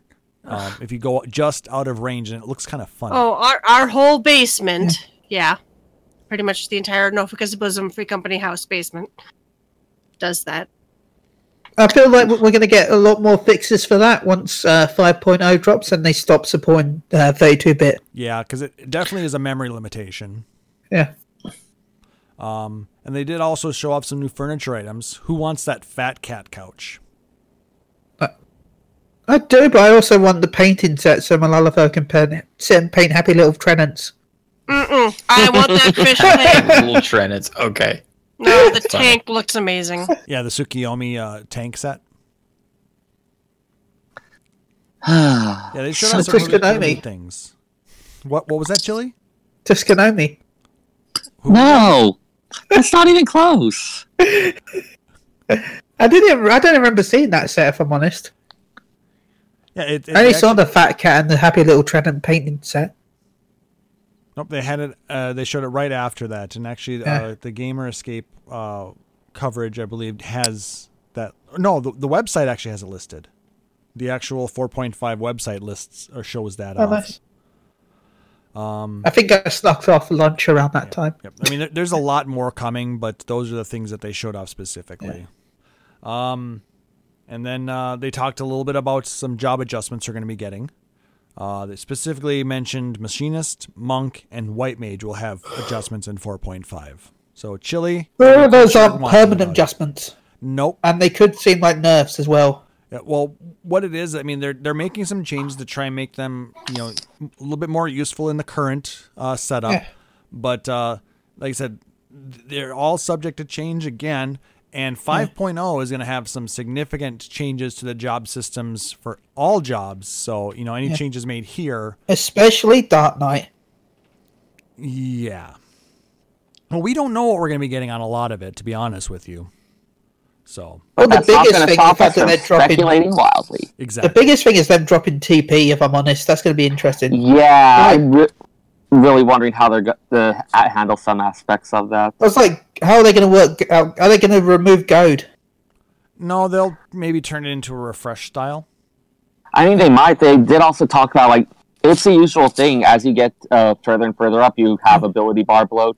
They might change some of the bits of it to take out that as a mechanic and have it be something else in its place. It's possible, because, you know, I know it'll simplify things on the bard side because we won't have both of the songs for TP and MP regeneration. Now you'll just have two songs. I'm really hoping it's a streamlining and not a gutting of all interesting overlapping mechanics. Yeah, I worry that, like, they make it so simplistic that there's no reason to bring anything that has, you know, support or whatever. I really wish they would just have done what they did in PvP. I know they said they didn't want to do it, but I wish they'd just done what they did in PvP and made certain combos the same button. Oh, the thing where, like, the ability kind of automatically changes to the next one? If it procs, it just changes, Yeah. I mean, that would have saved them so much buttons without actually gutting things. For bloat, they might have to go that route for some abilities, not all, but and some. That might be actually why they put it in PvP, to use it as kind of a test. I don't really feel like that's dumbing it down either, because it feels like I only push the button 3 out of that combo if the procs get there. So, see, for Monk, I do like 1, 2, 3, and then 1, 4, 3. I know there's a couple of jobs that it might not work well for, the ones that have specific rotations, like, you know, Dragoon has, you know, you need to follow these particular, you know. So with Monk, you've got to have your buff up from one combo, but at the same time, while that's up, you have to do your own combo. But I think Dragoon still has the most complex rotation of any of the jobs at this point, don't they? Well, yeah, because we didn't get anything. Oh, I mean, it's like a 50-some key combination to get all the way through it, or something like that. Based on my god, that's ridiculous. Well, it's. I know. I remember even in 2.0, it was like 20. For Monk, it's just the way. It's just the start that's the worst, because if you've got to make sure your forbidden chakra's up for the pool, so you got to press that forbidden chakra button 5 times in a row. And then you want to make sure you're in the right stance to start with. So you start with grease lightning, so you got to press the Filmer Strikes 3 more times. So before you've pulled anything, there's your 8 buttons. Yeah, ninjas and monks seem to really, really suffer from that. There's no way to... I know monks especially, there's no way once you drop out of every... You know, you have like a long cutscene in a fight or something. Yeah. There's like no way to jumpstart getting right back into it. And that's kind of gross and awful. They need to fix that. My static found it funny that I found a way to keep in Guardian Fight. I was the only monk to do this that they know of. You know these sides, like in Coil, they hurt you if you ran into them? Mm-hmm. I worked out that the time that Guardian flies off, and by the time he lands, I would run into the side of the wall with Riddle of Earth just as my Grease Lightning is about to end, just to refresh it. Like, I'm pretty sure that's why that exists. Yeah, I was going to say, I read that somewhere, so, yeah. I'd run in, get the Riddle of Earth buff, and then run back out, and then by the time he lands, I'd still have, like, 10 seconds left, and the paralyzation only has a 1 second tick left. So I'd just rush in and do a quick combo and get my reset my stacks again. But it really should be as easy as hitting transpose or something. Yeah, I shouldn't have to run into a wall. But you shouldn't have to, like, kill yourself to... refresh your thing. It might not have to be. That's how you prove your dedication. Yeah. Well, it doesn't have to be optimal DPS wise, but at least some way to, like, not be the weakest link for the first 20 seconds of the next part of the fight. It's like, if I die, I don't have to get all the stacks back. I know that feels problematic. That's why you don't die, Chili. Sometimes it's not. The game doesn't like me. Like today in O11S, no, not today, but a couple of days ago in O10S, where I lagged and got hit by one of the Earth Shakers, and then the next mechanic was Archmorn, and it picked me. So thanks. Happy birthday. All right, can we go ahead and move on? Yeah, let's keep going. All right. So then they talked about the new Primal, the Wreath of Snakes. Not Primal so much as Trial. Yeah, I feel like you know what I mean. Like I am going to get 8 million questions asking about. Wait, are these guys primals? Not really, but I do. I'm still going to get the questions. I like that they explained why they went with a snake, and I guess it kind of makes sense. Well, Seryu is normally a dragon. They thought there were way too many dragons already in Heavensward, so they went with a snake instead. Well, and dragons are a distinct race, really, in 14, so I get it. I played 11. I was surprised when I saw Seryu, and I'm like, oh, that's some snakes. And I'm like, okay. Plus, in Japanese mythology, if anyone's ever watched Naruto, you'll learn this as well from Kabito. The snakes are like a subspecies of dragon. Well, yeah, he really looks like a Chinese dragon, kind of that long, skinny one. You know, if you look at it, it's really kind of dragon-like. Yeah, one of the forms is definitely an Eastern-style worm dragon. There was definitely something from the trailer that reminded me of like an Orochi or something like that. Yeah. It also kind of reminded me of a Hydra. Yeah. Mm-hmm. I thought of that too. Hydra. Mm-hmm. Yep. Anybody else? Like I think they're playing with a lot of aspects of that. Yep. I watch way too much Naruto because, like I said, I saw Orochimaru in some of that. Yeah, it's his white snake form. Well, which is drawn from an actual Japanese mythology thing. Yeah.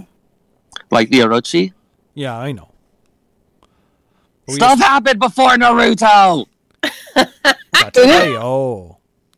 Believe it.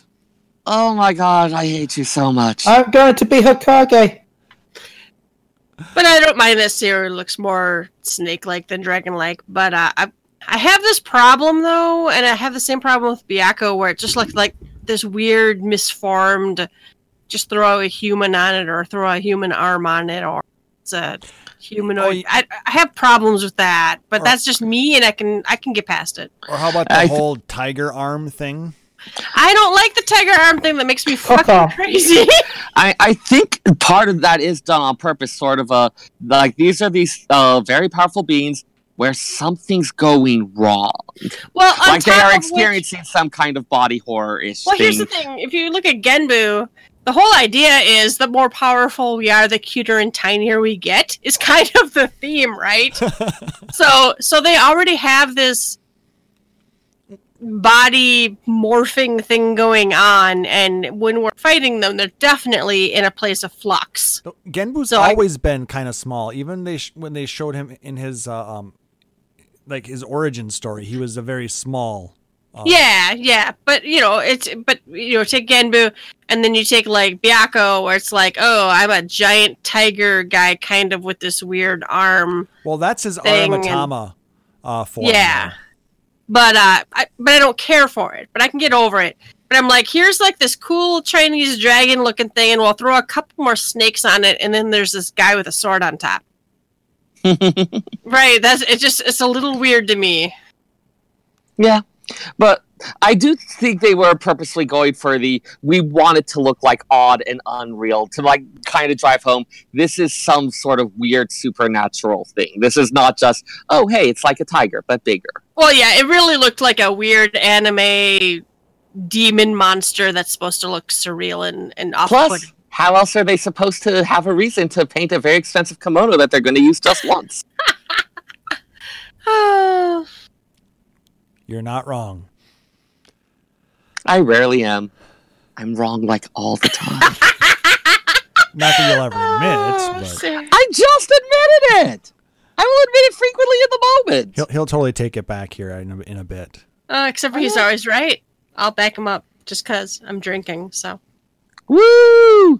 But yeah, let's talk about Blue. You want to talk about Blue Mage? Let's talk about Blue Mage. I'm excited and hesitantly excited. I understand there's a lot of hate, man. If you go to Reddit, if you go to the official forums, there are people who are like just bitterly poisoned by this entire way they're rolling it out. And there's people like me who are like, They're trying something new. I'm going to see what it's like, and I'm sure they're all just. It's a limited job. Why should anything ever be limited? Come on, it's the McRib.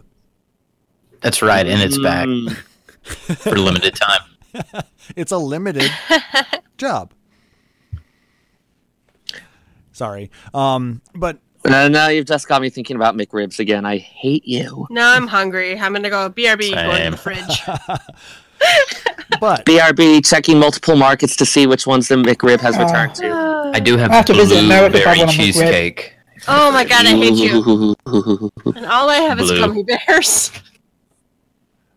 So, Yoshida played a little bit of Blue Mage in the live letter. He showed off how some of the job quests are going to work. Every 5 levels, we're going to get a job quest like in the past. I believe some of those are going to require you to go to get a specific enemy attack. And it's going to have a specific chance at succeeding. Like they said bad breath would be about a 30% chance of actually learning it when you are fighting a Morrible. 20% on Sardine Toss when you're fighting up Kalu, stuff like that. It sounded like it was going to be something where it's just kind of a fixed chance, and you don't have to worry about doing all sorts of whatever crazy rituals, which people will do anyways, because gamers. Yep, there are still going to be a number of enemy effects that you're going to have to learn just as you're leveling up as well. So you're not going to get all of your job abilities by... doing the job quest. Yeah. You have to level it up as well and go into the book, figure out where these enemies are and get them that way. Well, and I think that's a good thing because if you're super, super unlucky, the fact that when I hit 50, I will at least have 10 abilities. Yeah, that's the right. Well, I don't know if I don't know if it's actually going to be monster abilities or if it's going to be like buffs. You think these are going to be like the support abilities? Yeah, like passives and stuff. Well, yeah. I mean, like they specifically showed one from the spell book. Yeah, I mean, Bad Breath. I know that one was like early. No, Bad Breath wouldn't look like it was learned. I think the one before that, the watery looking one, I think is probably what you get when you're starting out, so you can actually. Yeah, just say you can have one or two from that from the starting quest, but I feel like the future, like the later levels will just be like different types of abilities. Yeah. Well, I mean, from what it sounded like, it's not something where they're necessarily tied to a specific level. Yeah. Well, what I was getting at was Bad Breath and Sardine Toss are both status effect abilities. For now, anyway, because they did talk about the fact that level 5 death will be added, but level 5 death will only be added once the cap has been raised to 60. Oh. So.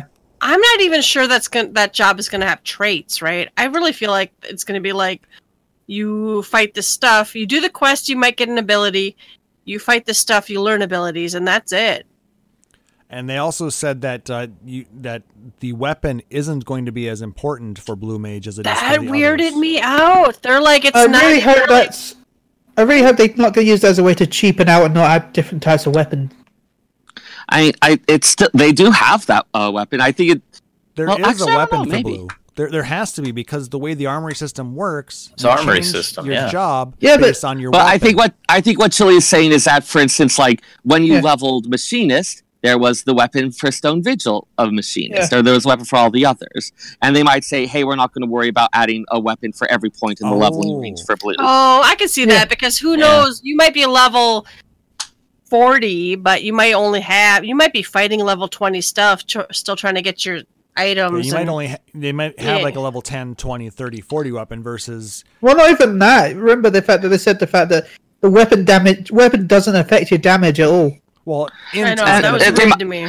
They might just also not want to deal with the additional load of trying to create all the weapons for all the different dungeons and things like that. Like, there's a non-trivial amount of work involved in that, and is it really going to add that much to the job? So now you're going to want to spend your tomes on a weapon for Blue Mage, which is mostly solo. Are you going to want to run dungeons for a Blue Mage weapon, because it's mostly solo? But glamour. Yeah, exactly. Well, yeah, but my glamour. So that's what I'm talking about, because, I love the glamour system.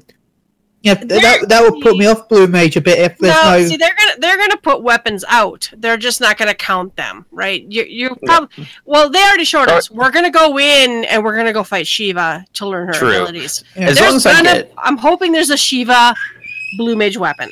As long as I get my primal weapons, I'm happy. Yeah. I need my ice, I need my fire, I need my lightning. And crafted and a few NPC sold ones. There just might not be as many as there have been for the other jobs. Yeah, they may not stack as much int on those like they have for a lot of the other jobs where they stack their main stats. Well, it sounds like they were counting them at all, right? Yeah, so... there's no weapon. The weapon damage doesn't count at all. Only armor and accessories. Well, it's because int is going to have a larger impact. With Blue Mage versus the other job. So it's going to be tweaked just a little bit. So a lot of their gear is going to be have all of their stats on it. It may end up being similar to how the offhand for Fisher works. We only have the one. Yeah, it's true. That's what I was talking about. It's like, yeah, we'll get the one weapon, but who knows if we're going to get more than that. So you think the rest will just be glamour based? Then? I bet it's going to be glamour only. That's how I read it was... Your main hand weapon is going to mean pretty much nothing. So I'm assuming they're going to... I'm assuming and I'm hoping, like Ruby said, they're going to give us like primal weapons and some other glamour weapons. Like, but it doesn't matter, right? Maybe they'll be weapons will be available as a thing to glamour, but in terms of having to worry about the stats on them, not as much. Right. It doesn't really matter. Yeah. We'll see. That seems like a reasonable way to go. It's interesting. Then they also specified that the learned spells will be marked with a green dot in the spell book, and that once it's learned, then you can set it as an action. And there's going to be you can have 5 sets of configurations for your. I was happy to hear that because I feel like when, as far as I'm reading about the Masked Carnival, is you're going to do these monster rushes, and they're going to have different sets of monsters that will come at you. Mm-hmm. I don't want to have to rebuild. Yeah. This is strong against lightning set, or this is my strongest water set. So I'm hoping that was always one of the things that was annoying in FF11 when like someone's coming along and he's like, "Hang on, I gotta reset all my spells." Yeah, I hope it's kind of like the Gold Saucer Triple Triad. So you have 5 different decks that you can pick from, and you can name them. So I hope I have like my lightning stun, da da da, I have my ice set, my water set, whatever, and then I can just click a button and then swap them all over. Well, I'm hoping eventually we get more than 5 because the next 10 levels will be... The first ones will be earth, air, fire, water, whatever. And then I think the next 10 will be... It's weak kinda to fire and kinda to lightning. So, you have to maybe poison and earth. Yeah. It's weak to water, but only after you have knocked down its defensive shield with a bit of earth. Yeah. I'm really expecting you to have those technical... I'm expecting you to have to read the entire description about that floor. And you're going to need to blast it with fire in order to knock off some of the ice and make a pool of water, and then you can electrocute it. Yeah, I'm hoping it's that deep, honestly. I think that would be the only thing that would excuse it for not being a mainstream, normal, non-limited job. And then, once Pikachu targets the horn, you'll be able to get around its immunity to electricity. Also, if Pikachu aims for the sprinklers, he can weaken Onix. It's super effective. God, Team Rocket should have just won more of those matches. I have to go play my Pokemon Go Eevee, whatever. But do you really think they're going to get into that level of... I think they will, but I don't think we're going to get this much. I think that'll be... When the level cap goes up. Well, I mean, not right away. I think it's going to be super simple from 1 to 50. I really don't think it's going to be complicated or anything. But I'm really hoping, 50. I'm really hoping that from 50 to 60 or 60 to 70 or 70 to 80, because we're going there, I'm hoping it will be more interesting, more control. And I'm also hoping, honestly, that once we're eye level or once we're level 60 or 70... I'm really hoping they will let us queue up for stuff. Because that's the big hate on Blue Mage right now is, I want to do shit with my friends. And it's like, well, you can, because pre-formed party, you can still go into stuff. Yeah. But I understand completely if Blue Mage will never be bleeding edge raid clearing. And I think that's okay. It's not the intention. Yeah, because I really hope, though, that it doesn't wait too long. No, I don't want to lag super hard, but it could be like a patch or a patch and a half or half a patch or something behind. Like, the impression I got when I was looking at those restrictions was you will never party with the Blue Mage unless you specifically intentionally do so. Yeah. That's how I read it. It's like I like Klaus's idea about the Palace of the Dead, because we can't access Palace of the Dead in the first patch. But I think we'll be able to get into it the second patch with pre-made once the level cap goes up to 60. Yeah, because you have to be at least level 60 to get in there. Oh, right, because it's like since it's leveling you up through the process of Correct. It's not even built up that far. That makes sense. The top level is 60, so you have to be able to get to that point before you can get in. So, I mean, it does make sense that you can't level up that Well, you don't have to be 60 now to get into Palace of Dead, but in Palace of Dead, you go up to 60. You have to be able to potentially reach level 60. Yeah. It is technically level 60 cap content. Yeah. So that does make sense. But what I was going to say is, I think this is going to be a limited job for as long as it takes for them to figure out how to integrate the level of complexity they put into the job and make that something that's fair for the rest of the content they're putting out there. I mean, I've had this discussion with several people this week, actually. Like, that assumes that it's possible to do such a thing. Yeah. Like, maybe their conclusion was, it's not actually possible to do this. We know that this is not necessarily what a lot of people would have liked, but it's this or nothing, and we think that you'll be happier having this than having nothing. But who knows? Well, as they're going only disappointment of Blue Mage was the... what I was going to say is they may be going along with this, and they may come up with something that allows them to make it something that can be balanced with the rest of the gameplay, and we might get it at the bleeding edge content. I mean maybe, but it sounded like they at least don't have an expectation that's going to happen at this point. Yeah. Like, yes, anything could potentially happen, but it sounded like, given what they know about it, they don't have any expectation that'll happen. Yeah. I don't think you will ever queue in randomly and get a Blue Mage that doesn't have a certain amount. Well, they can add. You must have this shit to get into these abilities to get into this content, right? It's a different eye level. Yeah. But then it can also become something that becomes like, is this something that is still fun for the people who are playing it? If you have someone who's like, oh yeah, I get to play this classic thing, and then they find out, oh, the game won't even allow me in for it. Right. It still has to be fun. You were saying, Chili? Oh, I can't remember what I was going to say now. I'm sorry. I didn't mean to interrupt you. I just wanted to make sure that we were, it was kind of, went. Oh, that was it. What was just did disappoint me, though, was the potencies. Mm. They seemed a little low for something that they were talking about being really broken and overpowered. Though, like we said, that's absolutely true. Based on the video footage, it was not really that overwhelming, right? It was not. It was like, how does that break? He was level 50, but he was having trouble killing that level 30 enemy. I mean, if I had to guess, it has less to do with the potencies and more to do with what some of their abilities will be able to do. And these also might not be the actual potency levels that are going to be released on the 15th. Well, and even if they are, if it is underwhelming, they will adjust. If they are overwhelming, they will. I have faith in them. They've done a pretty decent job. Now, what if they're just whelming? Then they've done it right. Yes. There we go. All I know is I can't wait to throw fish. Other thoughts on Blue Mage? Throwing fish. I mean, I feel like Chili's kind of hit the nail on the head there. Who doesn't want to throw fish? All right. I do. Well, you're just wrong. No, I want to throw the fish. I'm with you. I want to throw fish. Yeah, I'm saying who doesn't want to? Yeah. Oh, no. I just want a bad breath and full throw fish and whatever. And Mighty Guard. Mighty Guard. And then, of course... Yeah, that's the thing. I am pretty sure that anything that's worth the name of Mighty Guard, given the series history, that alone would break everything. Well, Mighty Guard's a tank stance. Not anymore. No, in this, it's a tank stance. They changed the name of it. Because of that problem. The Blue Mage ability is a tank stance.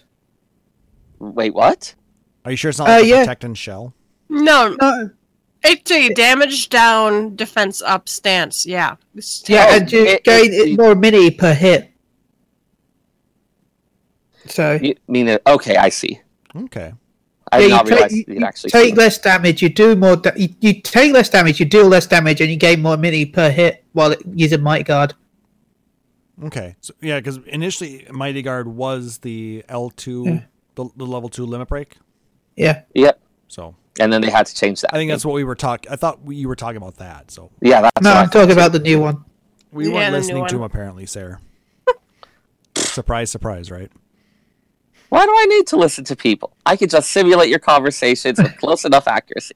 Now Klaus is going to be like, blah, blah, blah. That's not fair. See me in my office, Sarah.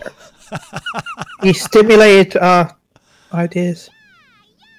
Oh yeah, I stimulated it. Wait, what?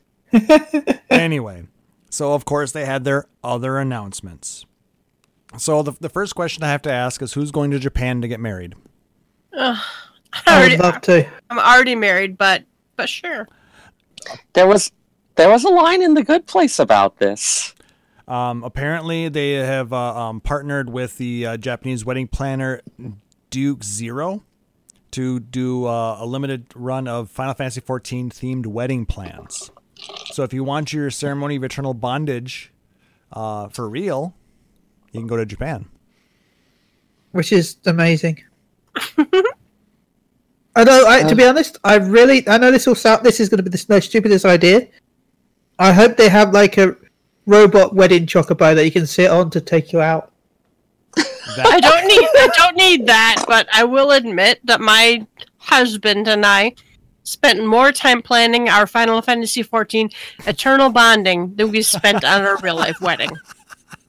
I'm just saying. Well, I spend more time decorating my in-game house than I do keeping my real house up. So. Eternal bondage does sound like a German wedding planner.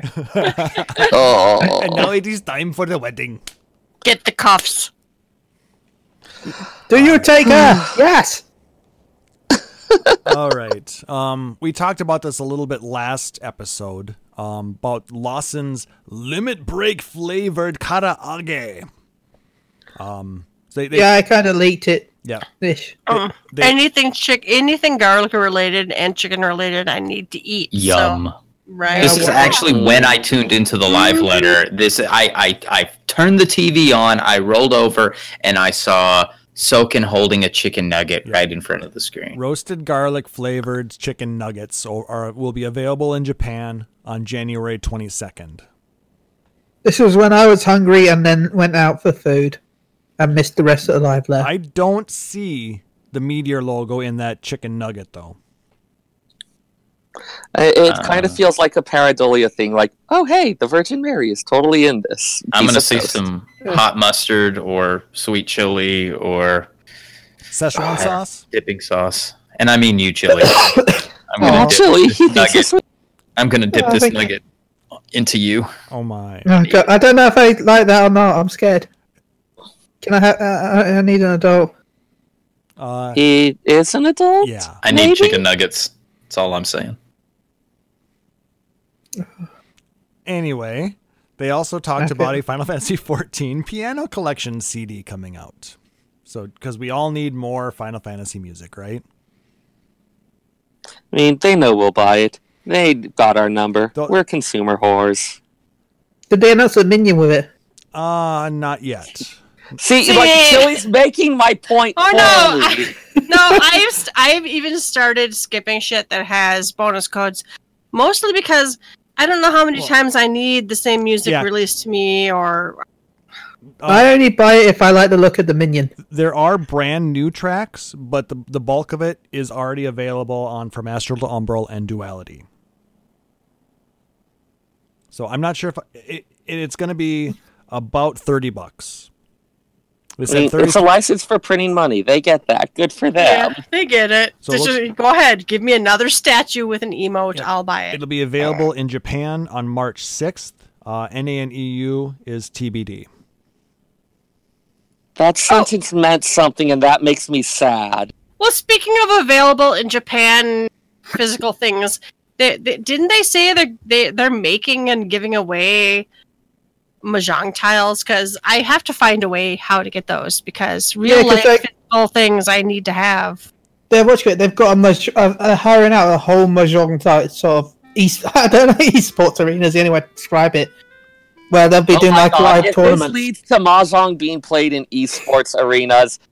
I take back anything bad I've ever said, because that reaches a level of surrealness that I can do nothing but applaud and weep at. Oh, I know, because everyone who plays Mahjong that I know could be older than my grandmother, so... oh my god! I want to see the little old ladies who are dominating FF14 Mahjong parlors. They are rough. They will hurt you. They will cut you. That's what I've heard. And then the last thing you don't mess with them. That I saw them talk about was the actual alpha figurine. Looks like a plastic. Which is cute. It almost looks like a plastic version of the plushie. I don't know. I don't need that, but I know Klaus probably does. Actually, hold on. Now that I look at it, it looks like it's also I don't know. That's always a plushie. It does look. Well, there's already a plushie. Mm-hmm. Klaus has it. Yep, I think I'm going to stick with just that. I think I'm good with that. Well, okay. So I was not in love with Alpha the day I saw his in-game. I'm like, did we really need another little tiny? What do they call those? Mascot things. Yeah, I guess. And I was kind of, but you know, the more I played Omega, the more I'm like sold on him. But I still don't feel like I need a in real life representation of him in any form. Now, can we get like a little Omega statue with Cosmo Memory shouting action? Oh, male or a copy. Well, they had that little Omega on top of his head, so maybe that comes as an action figure. Excellent. That little accessory. I am just never going to get tired of the whole thing where Omega's like, apparently vocalization is necessary for this. Yelling things makes it more powerful. Shout it out! Shout it out! I will never get tired of that bit. That was just like, oh, Omega, you have managed to pierce the bounds of the fourth wall. Good job. So was there anything else that you guys saw, read, or heard about from the live letter that you wanted to discuss before? You missed the book, this lore book, the little story lore book thing. What's that? I remember seeing thing about a little book where it will cover the tales, like the tales from Dragon Song, the tales from... Oh, I did miss that. I didn't even know about that. Let's see. All the different tales will be written in a book. It'll also have its own like little... unique tales that weren't done before, including one about Tattoo, and that's why I cared. Those bastards! They know our number! Yeah. Alright, I can probably sell some plasma or something. Oh, and Alpha will also be a playable character in Chocobo's Dungeon, Everybody, or whatever it's called. I want that game. That was cool, yes. Yeah, wait. So Alpha's going to be in that as well as a guest. Mm. So, but they didn't say anything about the Final Fantasy 15 crossover coming into 14. That wasn't. They're so slow on that. Because I feel like at this rate we might not get it till Shadowbringers. Yeah, because I mean, I Ruby, you watched the Final Fantasy 15 side of it. Indeed, and I played through it. And there is that bit right at the end of the story where Noctis disappears. Mm-hmm. That's where they're going to bring him in. I guarantee it. Yeah. It's at that point where he's going to come to Eorzea. He's going to do his thing, and he's going to warp back, and it'll be just 2 seconds later. And he'll be like, whoa. I mean, maybe they feel the need to give it time to cook in Final Fantasy 15 and everybody to play it. But, I mean, I think the crowd's different. You know, those that are going to play it in 15 probably will have already played it by the time the new patch comes out. Mm-hmm. So maybe it's a dev thing. Maybe it's they just can't get it in time. I really don't know why they're not able to get it in here. Or it's something that they're going to leave for, like, midway through, and they just haven't... They haven't locked it down enough that they can for sure say it's going to be within this patch cycle. Maybe it's that 4.58. I was just going to say that's our 4.58 content. I don't know. I feel like everything that's going on with 15, with them not doing all the DLCs they were going to do and whatever, they need to get this shit out, right? Because I have lost interest. It's just the lack of depth. Yeah, they're really busy with Shadowbringers coming out in a few months, so chances are that they might not just have the staff available. Or it might just be something that they're just kind of lying low on. If, like, with the announcement that all that DLC was being canceled, if it's just like, hey, people are kind of sore about this, maybe we don't want to be hyping this too much right now. Well, here's another. Episode Arden launches March 2019, so maybe it's a marketing ploy. We wait and get it out at around that time. That's possible. Could be. So, just hopefully, like Arden does remind me of Solace. And they did some stuff with the Lightning event around when, like, Lightning Returns was coming out, wasn't it? Don't talk about that woman. I don't want to hear about Lightning. Okay. I hate her. But she will never be forgotten. We do not speak of her. She will never be forgotten. She's dead. Silly, you're playing with fire here, and not like in the good way. I mean, it's not like he's trying to say that Ishgard is an amazing place and that Istinian is a wonderful character with such depth. Do you want to bring the Crucible down on us? I was going to say, wrong group. That's the Crucible. I know, but you know, it's not quite on the same level. No, we won't. Stop swearing.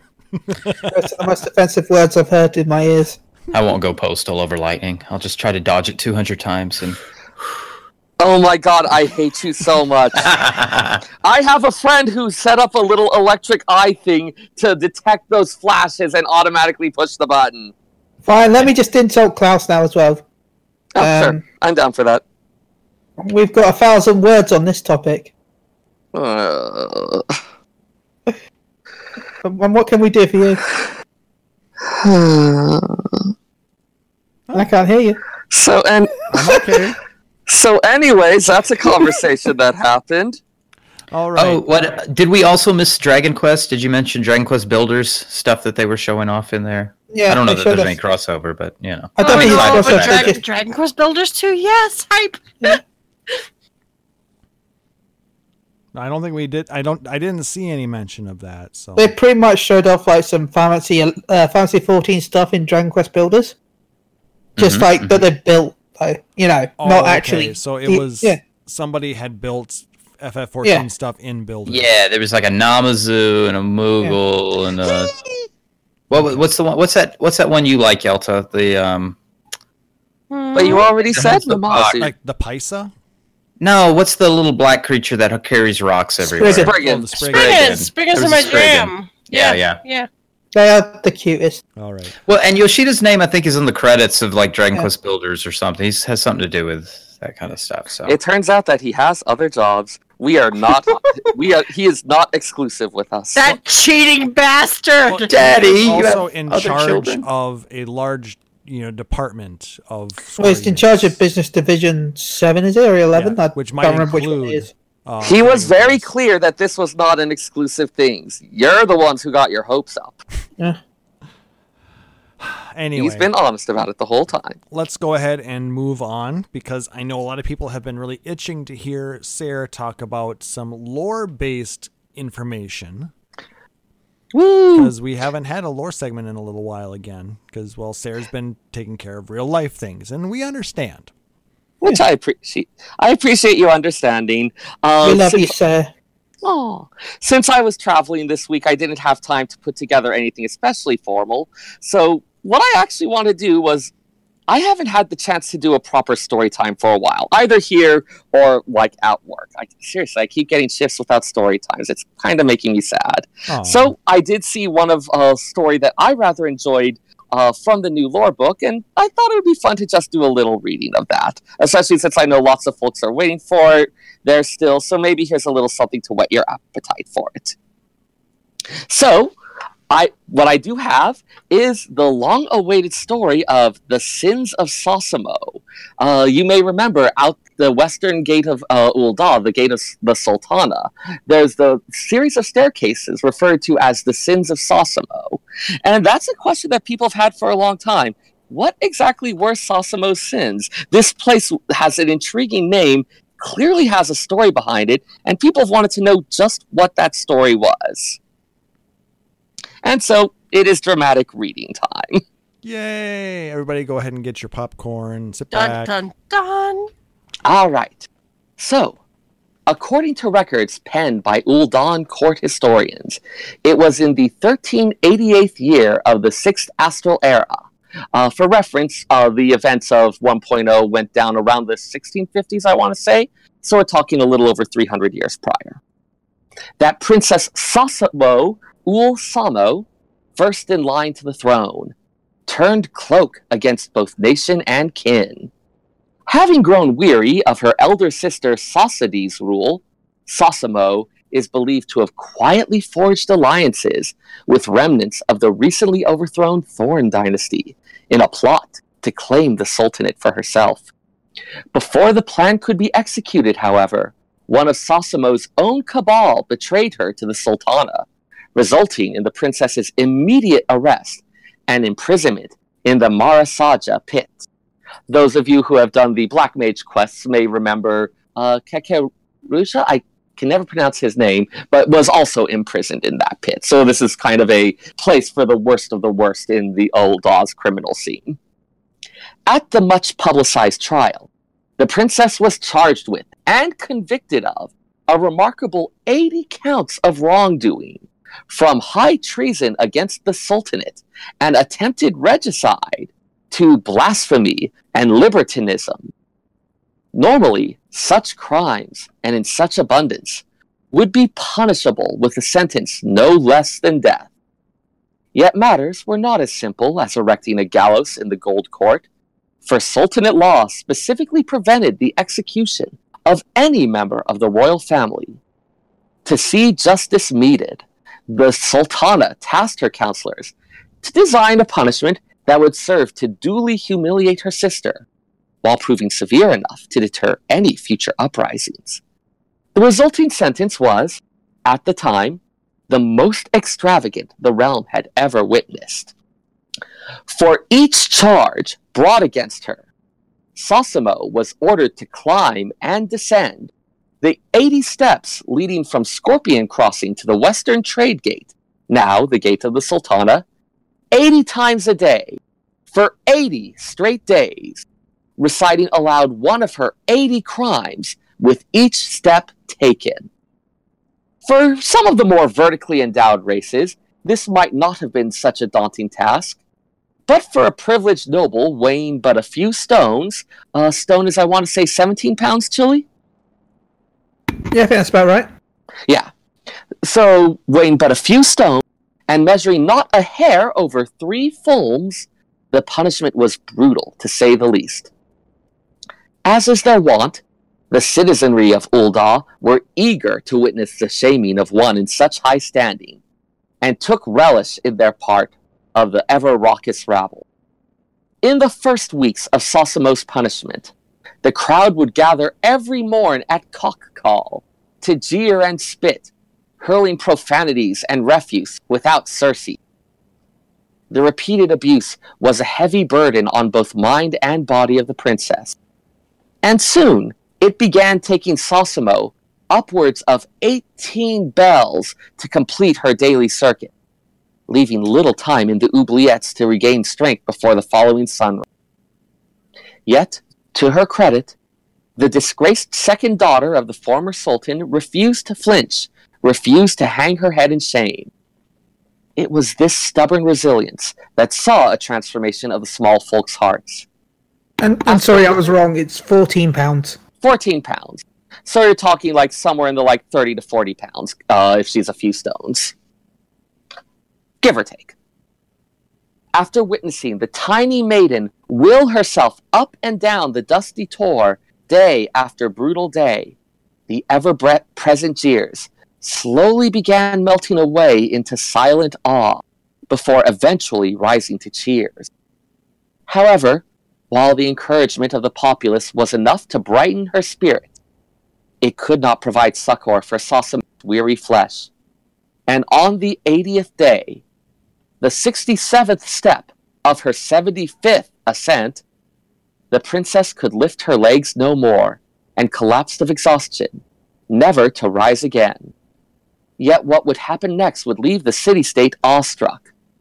The crowd of small folk who had accompanied the princess for nigh on 3 moons rushed to her side and gently raised aloft the wasted frame.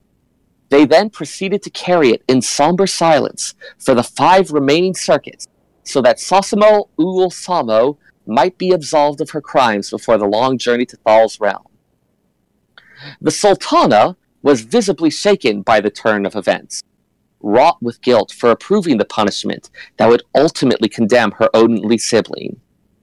In response to the actions of the small, Sasori immediately proclaimed Sasimo's sentence rightly served, and moved to rename the very stairway upon which her sister fell, the 80 Steps of Sasimo, that the people might ever remember the day.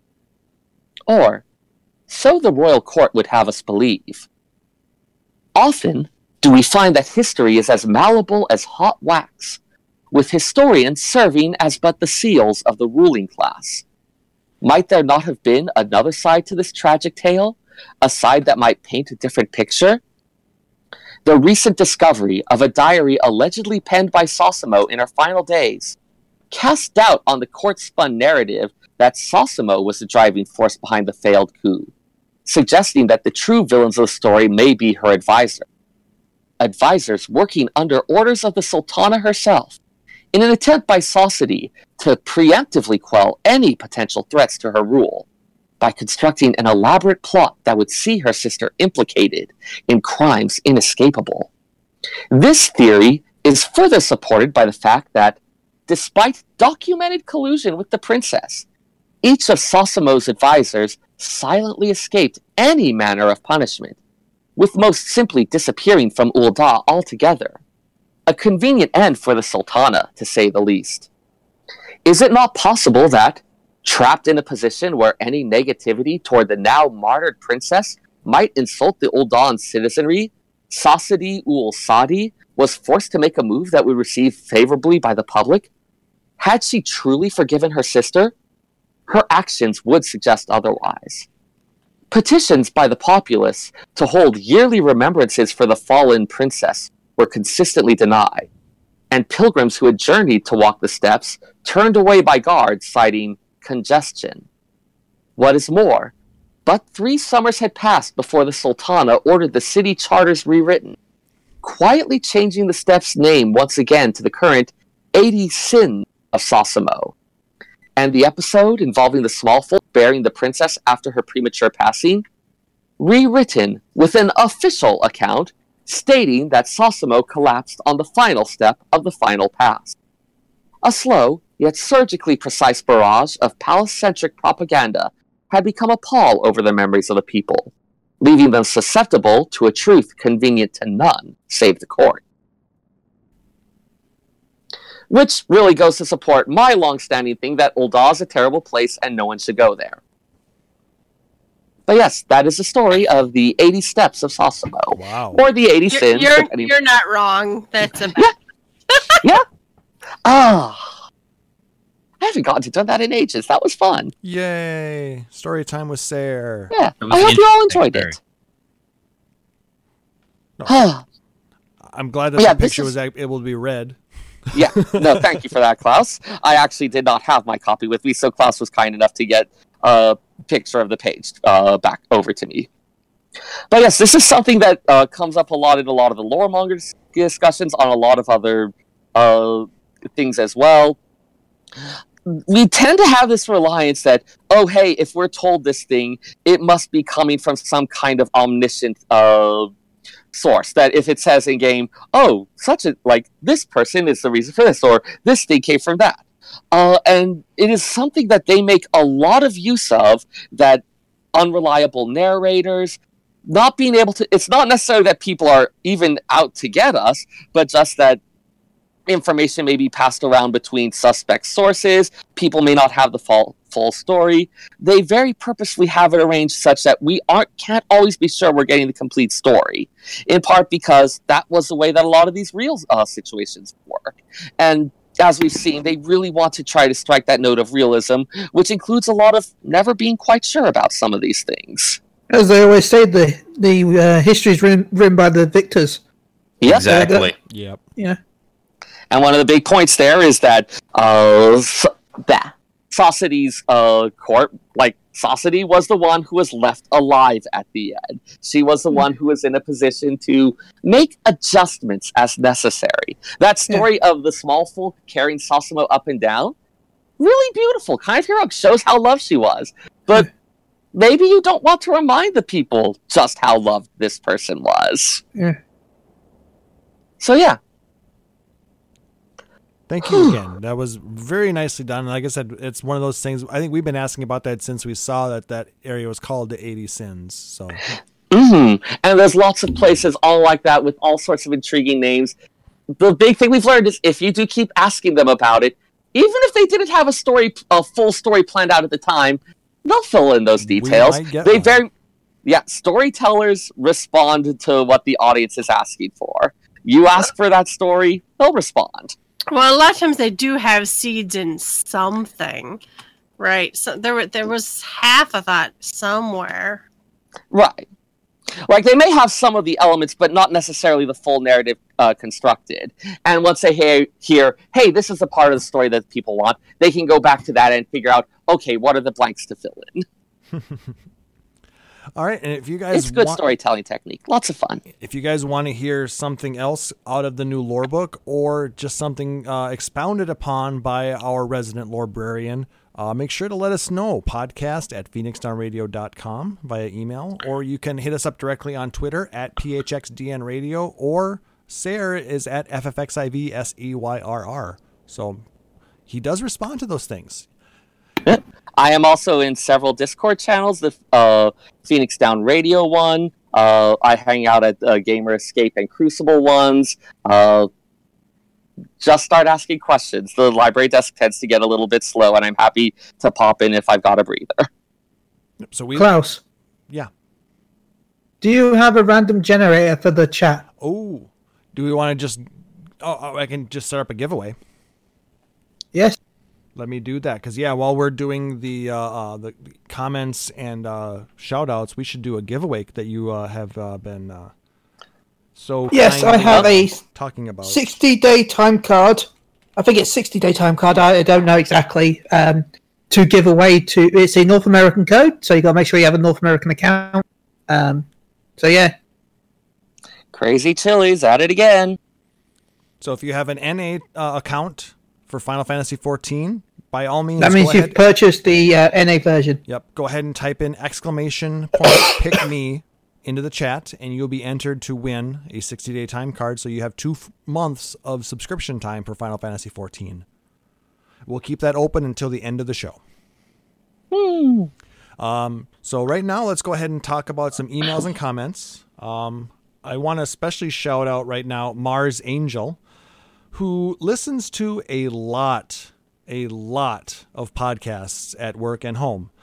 She tweeted at She Heals I Tank, at Phoenix on Radio, at Carve Podcast, at Speakers XIV, at Work to Game, at Maelstradium, and more. And showed a couple of pictures of all the podcasts that they listen to, and it is extensive. Dang. I don't know if you guys... I'll be honest, I was pointing at thinking, it's like bingo for me. Yeah, which ones haven't Chili been on? He's been on Eighth Rate Radio. He's been on... you weren't a full guest on LBR, but... But you were on She Knows I Tank, Maelstrom Radio. I'll take it being the full guest, because I know it's only the last 10 minutes, but technically I was still... Yeah, I guess. Oh, us too then, Yelta. Yay. Yeah. Ooh.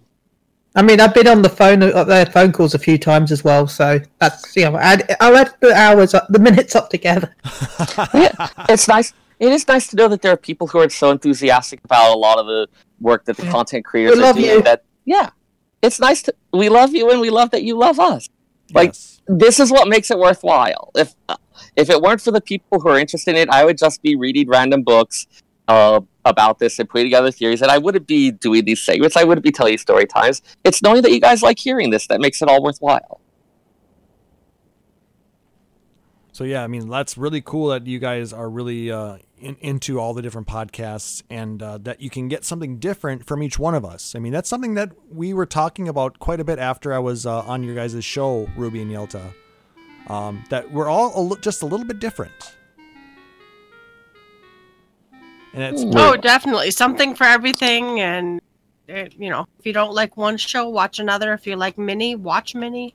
Yeah, like I said, one person might have one theory on what something is, where another person might have a different one, and it's kind of interesting. Like I said, especially when we're in the the whole content drought and we're kind of speculating on what's coming up next, you know, hearing some of the different theories coming out from the different shows is just a lot of fun. For sure. Absolutely, for sure. So thank you for posting that, Mars Angel. I also want to shout out everybody who gave all the lovely birthday wishes today. So thank you very much to everybody who wished me happy birthday. Yeah, happy Ackmorn Day. Yeah. Mm-hmm. And, good Ackmorn to you. Actually, Nicknar sent me a game on Steam. Ooh. Oh, what's that? Ruby's favorite game, Final Fantasy 13. Oh, yeah. That is a way that would make that such a fan mod for that one. Not bad. 13.2 is really not that bad. I like 13.2 is the best. That's my favorite of them, 13. Actually. But his message it's in like there Chrono was, Trigger Pokemon. His message in it was Happy Ackmorn. Yeah. And of course I had to tweet that out and I go, Happy Ackmorn to me indeed. And Ackmorn was like, ha ha ha, what? Oh, was funny. I'm amazed she still tolerates any of us. Oh, I'm not sure she's in love with it, but I think she tolerates it because we get. I think she enjoys it, if I'm honest, because, yeah. Like at FanFest, where people ran up to her and kept giving her cards, and somebody gave her a cake. Yeah, oh. Two people gave her cakes, if I'm rightly. I mean, many sins can be forgiven if you are given a cake. Yeah. Perhaps even 80 sins. 88. So, yeah. At this point, I actually want to... Thanks, Native. Yeah, and Intuitive says something very nice in the chat. Gather Together is awesome. I listened to them when I first started this game and couldn't stop listening, just like with Moogle Go Round and Phoenix Down Radio. I most definitely recommend them, especially the Shoot the Shit segment. We're actually very proud of our Shoot the Shit segment because... Mm-hmm. So many people, even the weeks we don't play, I think we're honest why we don't play. And I think I'm hoping anyway, our listeners listen and understand that they celebrate with us when we do something cool and they understand when we don't do anything that week because, you know, there's not that much going on. So, you know, I really like when people also send us messages about what they did that week because that's important. I want to know what people are doing. Yeah, yeah. It might be something that you don't think of in the game because it's not something that interests you. But you know, mm-hmm. if somebody else says, "Hey, you know what? I've been playing Rival Wings and really been enjoying it," I know you guys have said you really never touched that version of PvP. Mm-hmm. That's right. And that was one thing I really enjoyed when right away when it came out because you got to play in the mechs. You know, you're on Brute Justice and the... if you do like Rival Wings, make sure you check out the Reddit thread because I think it's every weekend they do like a gather to try and get many people on the different servers to actually run it. Yep. They are. Well, that'd be the only time I could do it, I guess, because I can never get queues to pop. Yeah. But yeah. Well, that's very important because there are still very, very many active Discord chats and other things that are like, doing old content and they might do it once or twice a week but they fill their groups and they do that old content. So I see people posting for minimum eye level runs of the foil. Well, and I think our Let's Shoot the Shit segment is kind of like the Five Guys analogy, except it took us 148 episodes to kind of get that together. It's basically that We have a variety of different interests, and some weeks, like Yelto was talking about, we're interested in other things. There were times I was playing Smash Brothers or Dragon Quest or other things. Yelto was playing Minecraft or Ark, and it's kind of nice to be able to talk about the other stuff that we do because I think for our listeners, they don't feel so bad like they have to play. Like even the podcasters don't have to play every second of every day because if we do, we're going to burn out and it's just not going to be enjoyable for us. And sometimes it's nice to go off and eat something else and then come back hungry for 14 again. And then we feel good about it. And then on the other side is we don't always do things that everybody else is doing. We may be doing... I almost got into the diadem last night. Yelta, you're not going to believe this. I almost went to the diadem to help people, but the queue wouldn't pop for something, and people bolted. And I was going to be excited about actually saying I went into the diadem on our next episode. Well, it didn't happen. But even within game, you might do triple triad all week, and I might do you know, work on my Relic and Eureka. And exactly. You know, I can't remember the last time I did a triple triad tournament. I kind of want to do one of those. You should. Sign up. You don't even have to do it. But if you do, you don't have to do it with real people. Just play the NPCs. You don't have to do it at all. You still get 1,000 gil. So. Ooh. Or MGP, I guess. But yeah. No, yeah. Even if your love isn't everyone else's love, it's still part of the game or outside of the game, and go do it and enjoy. Some people go to the amusement parks just to eat. Legit. That's true. I know people who go to the Minnesota State Fair just to eat stuff on a stick. So that's true. Don't forget fried butter. Mm-hmm. I'm still not sure whether I'm overjoyed or horrified by that. See your cardiologist. Why not both? Yeah, what about deep fried curly whirlies? What is a curly whirly? That's a cheese curly thing, right? No, curly whirly is a chocolate bar filled with like a toffee. Oh no! See, we have like deep fried Snicker bars. Yeah. Which is like a same idea, bar. Yeah. Yeah. Yeah. This is like a It's called a curly whirly because it's really thin, and it makes like a pattern of curls. Yeah. Mm. Yeah. Intriguing. All right, Very cool. Now, Ruby and Yelta, I don't have a questionnaire to ask you guys. Like you asked me. We sprung that up on you last week. That was brand new for us anyway. So thank you for really participating. I blame Ruby, but that's awesome. I thought about putting something together like that, but I didn't want to take that from you. But what I want to do is I want to open the floor for you guys to go ahead and tell our listeners about what you guys do and where they can find you. I get drunk and talk shit for an hour a week, so I'll let Ruby. Oh, I feel like that's an advertisement right there. That actually is that's the point of our show. That's not wrong. That's the soul of our show, if you would. Yeah. So you know, the gist is, Yelta and I shoot the shit. We talk about the news. We talk about what we've done in the game, and we talk about opinions and different things that are just happening in the community. We like to have guests. We had Klaus on, and we hope to have more in the near future and more contests. We currently have a contest going on. So if you want to follow us, you can follow us on Twitter, and it's at GTFFXIV.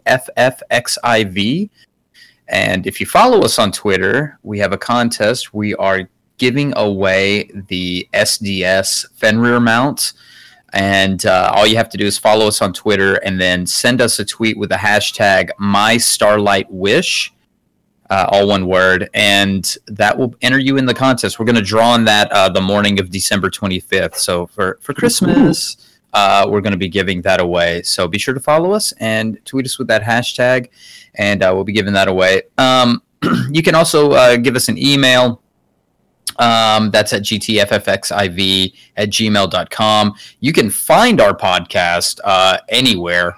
Really, we're on Stitcher, we're on iTunes, and the name of it is Gather Together. And you can go, of course, to our website, and that's at gtffxiv.com. We'll be happy to have you. We love what we do. We've always said, if this isn't fun for us anymore, we quit. And for some reason, for the last 3 years, it's been fun. I continue to have fun podcasting with Yelta. I hope she feels the same way. Mm-hmm. We have similar personalities, but we have differences on opinion, and I think that makes it work for us. Mm-hmm. So come listen. That's my spiel. Yelta, what do you want to add on to that? I don't know. If you want to talk to me, come to Twitter. Yeltasumasu, YELTASUMASU. Otherwise, listen to the show if you want. Love it or hate it, you know, it's okay. Yeah, at least tell us if you hate it. Tell us why. If you love it, tell us why. Tell us something. Don't let the Russian bots just tell us. and if you're on Primal, I love it because you guys are cool. Very soon we can all play together. That'll be fun. What was that, Chili? I love it because you guys are cool. Well, thank you. Thank you. That also, you should enter my competition. Oh. Remember? He's telling you to type me in the chat so you guys have a chance to win the time card too. But we don't want to take away from other people. I don't generally hardcore listeners to Phoenix Down Radio. I think that would be a takeaway. Oh, we have one entry, so. Well, looks like you have a winner. Though intuitive definitely would be a worthy winner as well. So. Yeah. definitely an avid listener, and we do we appreciate all of our listeners. So, but Ruby, well, and thank you, Intuitive, for shouting us out in the chat there. Thank you for listening to our show as well. And Ruby and Yelta, thank you so much for joining us on this holiday edition of Phoenix Down Radio. This is happy birthday, Klaus! Happy birthday! Happy Arkmon! And this actually is. She's gonna murder one of these days. She called me a good boy, by the way, when she picked my name for the dog. Good she boy. Said, "Good boy." Oh. She's denying it, but she said it. She looked right at the camera and said, "Good boy." But yeah, because this is actually also the last episode of 2018 for Phoenix Down Radio. But we will goodbye. It's fine. 2018 was a clusterfuck. You're not wrong. But we can get rid of it and get another one with an untwistable stomach. The next episode is going to be actually in 3 weeks. It'll be January. What is that going to be? Dang it! I had it up and then I lost it. 12th. The 12th? Yes. So the next episode will episode 6 is going to be January 12th instead of the 5th. We're taking an extra week off, so it we got to fix my schedule a little bit with work. Otherwise, I'd be having on calls every time we'd have a podcast, so it'd be kind of sucky. That's not good. Don't believe him. He's just going to be that drunk from New Year's. I'm just going to be sat here on January on the what's party with me. I have to work on New Year's, unfortunately. Yeah, that's why he's going to be drunk. I'm just going to be sat here January 5th talking to myself because I'm used to being on a podcast. Well, who knows? We are going to see each other at Distant Worlds, though. That is true. That's good. Yep. Well, yeah. So anybody in the Minnesota area, March 1st is Distant Worlds at the Ordway Theater. There are tickets still available. You can go out to ffdistantworlds.com, I believe, and you can get links to the tickets there. Anything else that you guys wanted to throw out? I don't feel like throwing up, but I haven't had enough drinks yet. I said throw up. I'm kidding. It's all good. If you like podcasts, come try ours. That's all. I don't know if we're recording next week. That would be the only thing. We're probably going to steal this this recording here and throw a link to the Twitch stream up on the website. So we'll have the Phoenix Down Radio this link up on our site for next week. So we can get Christmas break off, but we probably will record for New Year's, I would imagine, Yelta. We'll figure it out. I'm out New Year's. Okay, well, we may not have an episode for 3 weeks. Who knows? We'll figure it out. We'll figure it out. All right. By Becca Shuri, you should enter the competition by typing #PickMe. Okay. Well, not hashtag, I mean, words hard at 5 a.m. Exclamation pick me. Oh, my God. Chili, what? Is it really 5 a.m. there? Because Jesus Christ. I keep trying to have a talk with him about sleep schedules, and it keeps going nowhere. I couldn't talk to him about that because I do not handle sleeping well as an adult. Yeah. I don't well. Who does? Oh, right. Okay, find them. Find them. They are a liar. They are liars and lie. Yes. No one's actually handling it well. Everyone who says it does. 6 a.m. You must be in another part of Europe. All right. So welcome, guys, my European friend. Then that is going to do it for this episode. If you like what you heard, please make sure to like, subscribe, or follow us on iTunes, Google Play Music, Podbean, or whatever your preferred podcatcher is. And if possible, leave us a rating or review. It really does help people find our show and helps us to grow the community. If you really dig the show, please consider subscribing here at Twitch. If you're listening to us on the podcast, that's twitch.tv/PhoenixDownRadio. If you have a Amazon Prime subscription, you actually do get one free Twitch subscription that you can use every month. And make sure that you use that on your favorite streamer so it doesn't go to waste. You can also support us out on Patreon at patreon.com/PhoenixDownRadio. Any proceeds that we get go towards growing the show and covers, a lot of the behind-the-scenes costs, as well as allows us to do some of the fun giveaways. But whatever type of support you give us, any support is always appreciated, whether it's an email, a like, a tweet, or a retweet. It's always greatly appreciated because we love interacting with you guys. You can find all of our episodes and the back catalog of our show at phoenixdownradio.com, as well as a few other interesting articles that we sometimes post when we kind of have the time to write them or put them up. Speaking of which, Sarah, we should get another lore article from you sometime. That'd be kind of cool. Yeah. I'm kind of feeling those creative juices flowing lately. Cool. Also, for people who want a subject to poke at us about in the Discord, I've had a couple people suggest trying to figure out what we can about Blue Mage just from its costume design. Those little core things on the shoulder, they have a name. They have a meaning. Let's overanalyze it together. Yes. Good time. If you have ideas on that, email it, podcast@phoenixdownradio.com. Or you can shoot it to us at Twitter, @PHXDNradio. Let's go ahead and do some shout-outs. Let's start with our lovely guests, Ruby and Yelta. Do you have any other shout-outs or ways that they can find you? Yeah, you can find me personally on Twitter at Rubicon Vale, RubiconVale. And just to drill it into the ground, you can find our website for Gather Together, www, you have to put the www, www.gtffxiv.com. Twitter is gtffxiv, and Gmail is at gtffxiv@gmail.com. Yelta? Yeah, just follow me at Twitter, at Yeltasumasu, YELTASUMASU. Any shout-outs you want to throw out as well? You guys, because you're awesome. There's awesome. I have no other loves than you right now. So. You're all we think about, Klaus. Somehow I kind of thought that, but in bed at night, twirling my hair around a finger and thinking of you. Like, oh my God, diary. Guys. All right, Chili. Okay, go check them out at Gather Together, gttf.com, twitch.tv, Gather Together. Also, go check out MusicalSexV, twitch.tv, music. Also, check out Mushroom Radio, twitch.tv/mushroom, or www.mushroomradio.com. Also, check out SheHillsITag, twitch.tv/SheHillsITag. Remember, they've got a merch line, so you can go check out their merch. You can find the link on their website or on their Twitter. I think they're adding it to their website, www.shehillsitag.com. Also, go check out my podcast, PlayStation Unchained, at psu.podbean.com. Also, go check out Moogle Round Radio at twitch.tv/Moogle Round Radio. We've now got a sub button and an emote, so you can go check that out if you want to sub. Oh my God, are you sure you're not about to asphyxiate? I think he is. He always forgets that he has all the time he wants because this is one of his shows. He doesn't have to, like... But how else is he going to slip the hidden terms and conditions in there? And also, Chili, when you get time, if you want to send that code to Intuitive. Yeah. Sarah.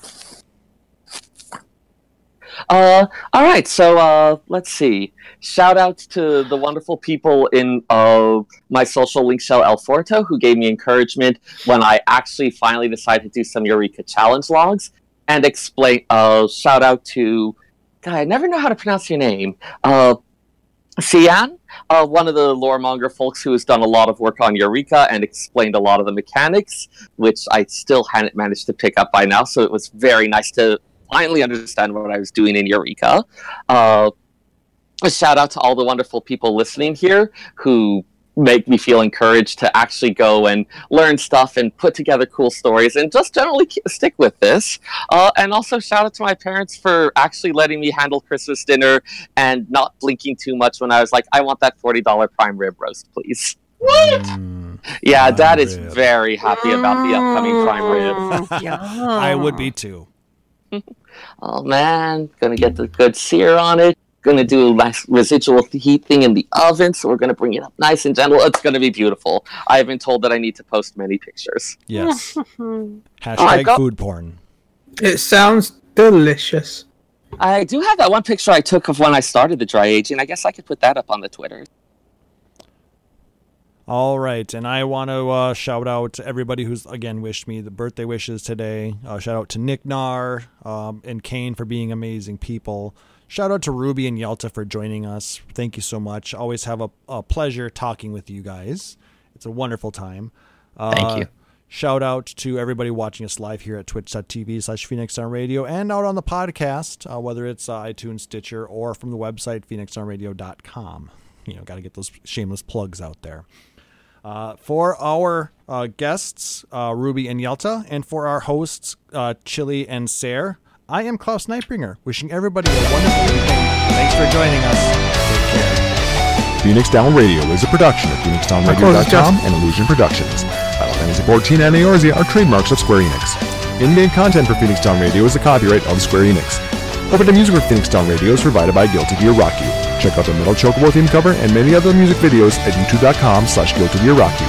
Closing music for this episode is provided by Guitar Wanker 90. Please check out their full version of Matoya's Cave and other rock video game covers at youtube.com/Guitar Wanker 90. The views and opinions expressed in this episode are those of Phoenix Down Radio and its hosts and do not reflect the views of Square Enix.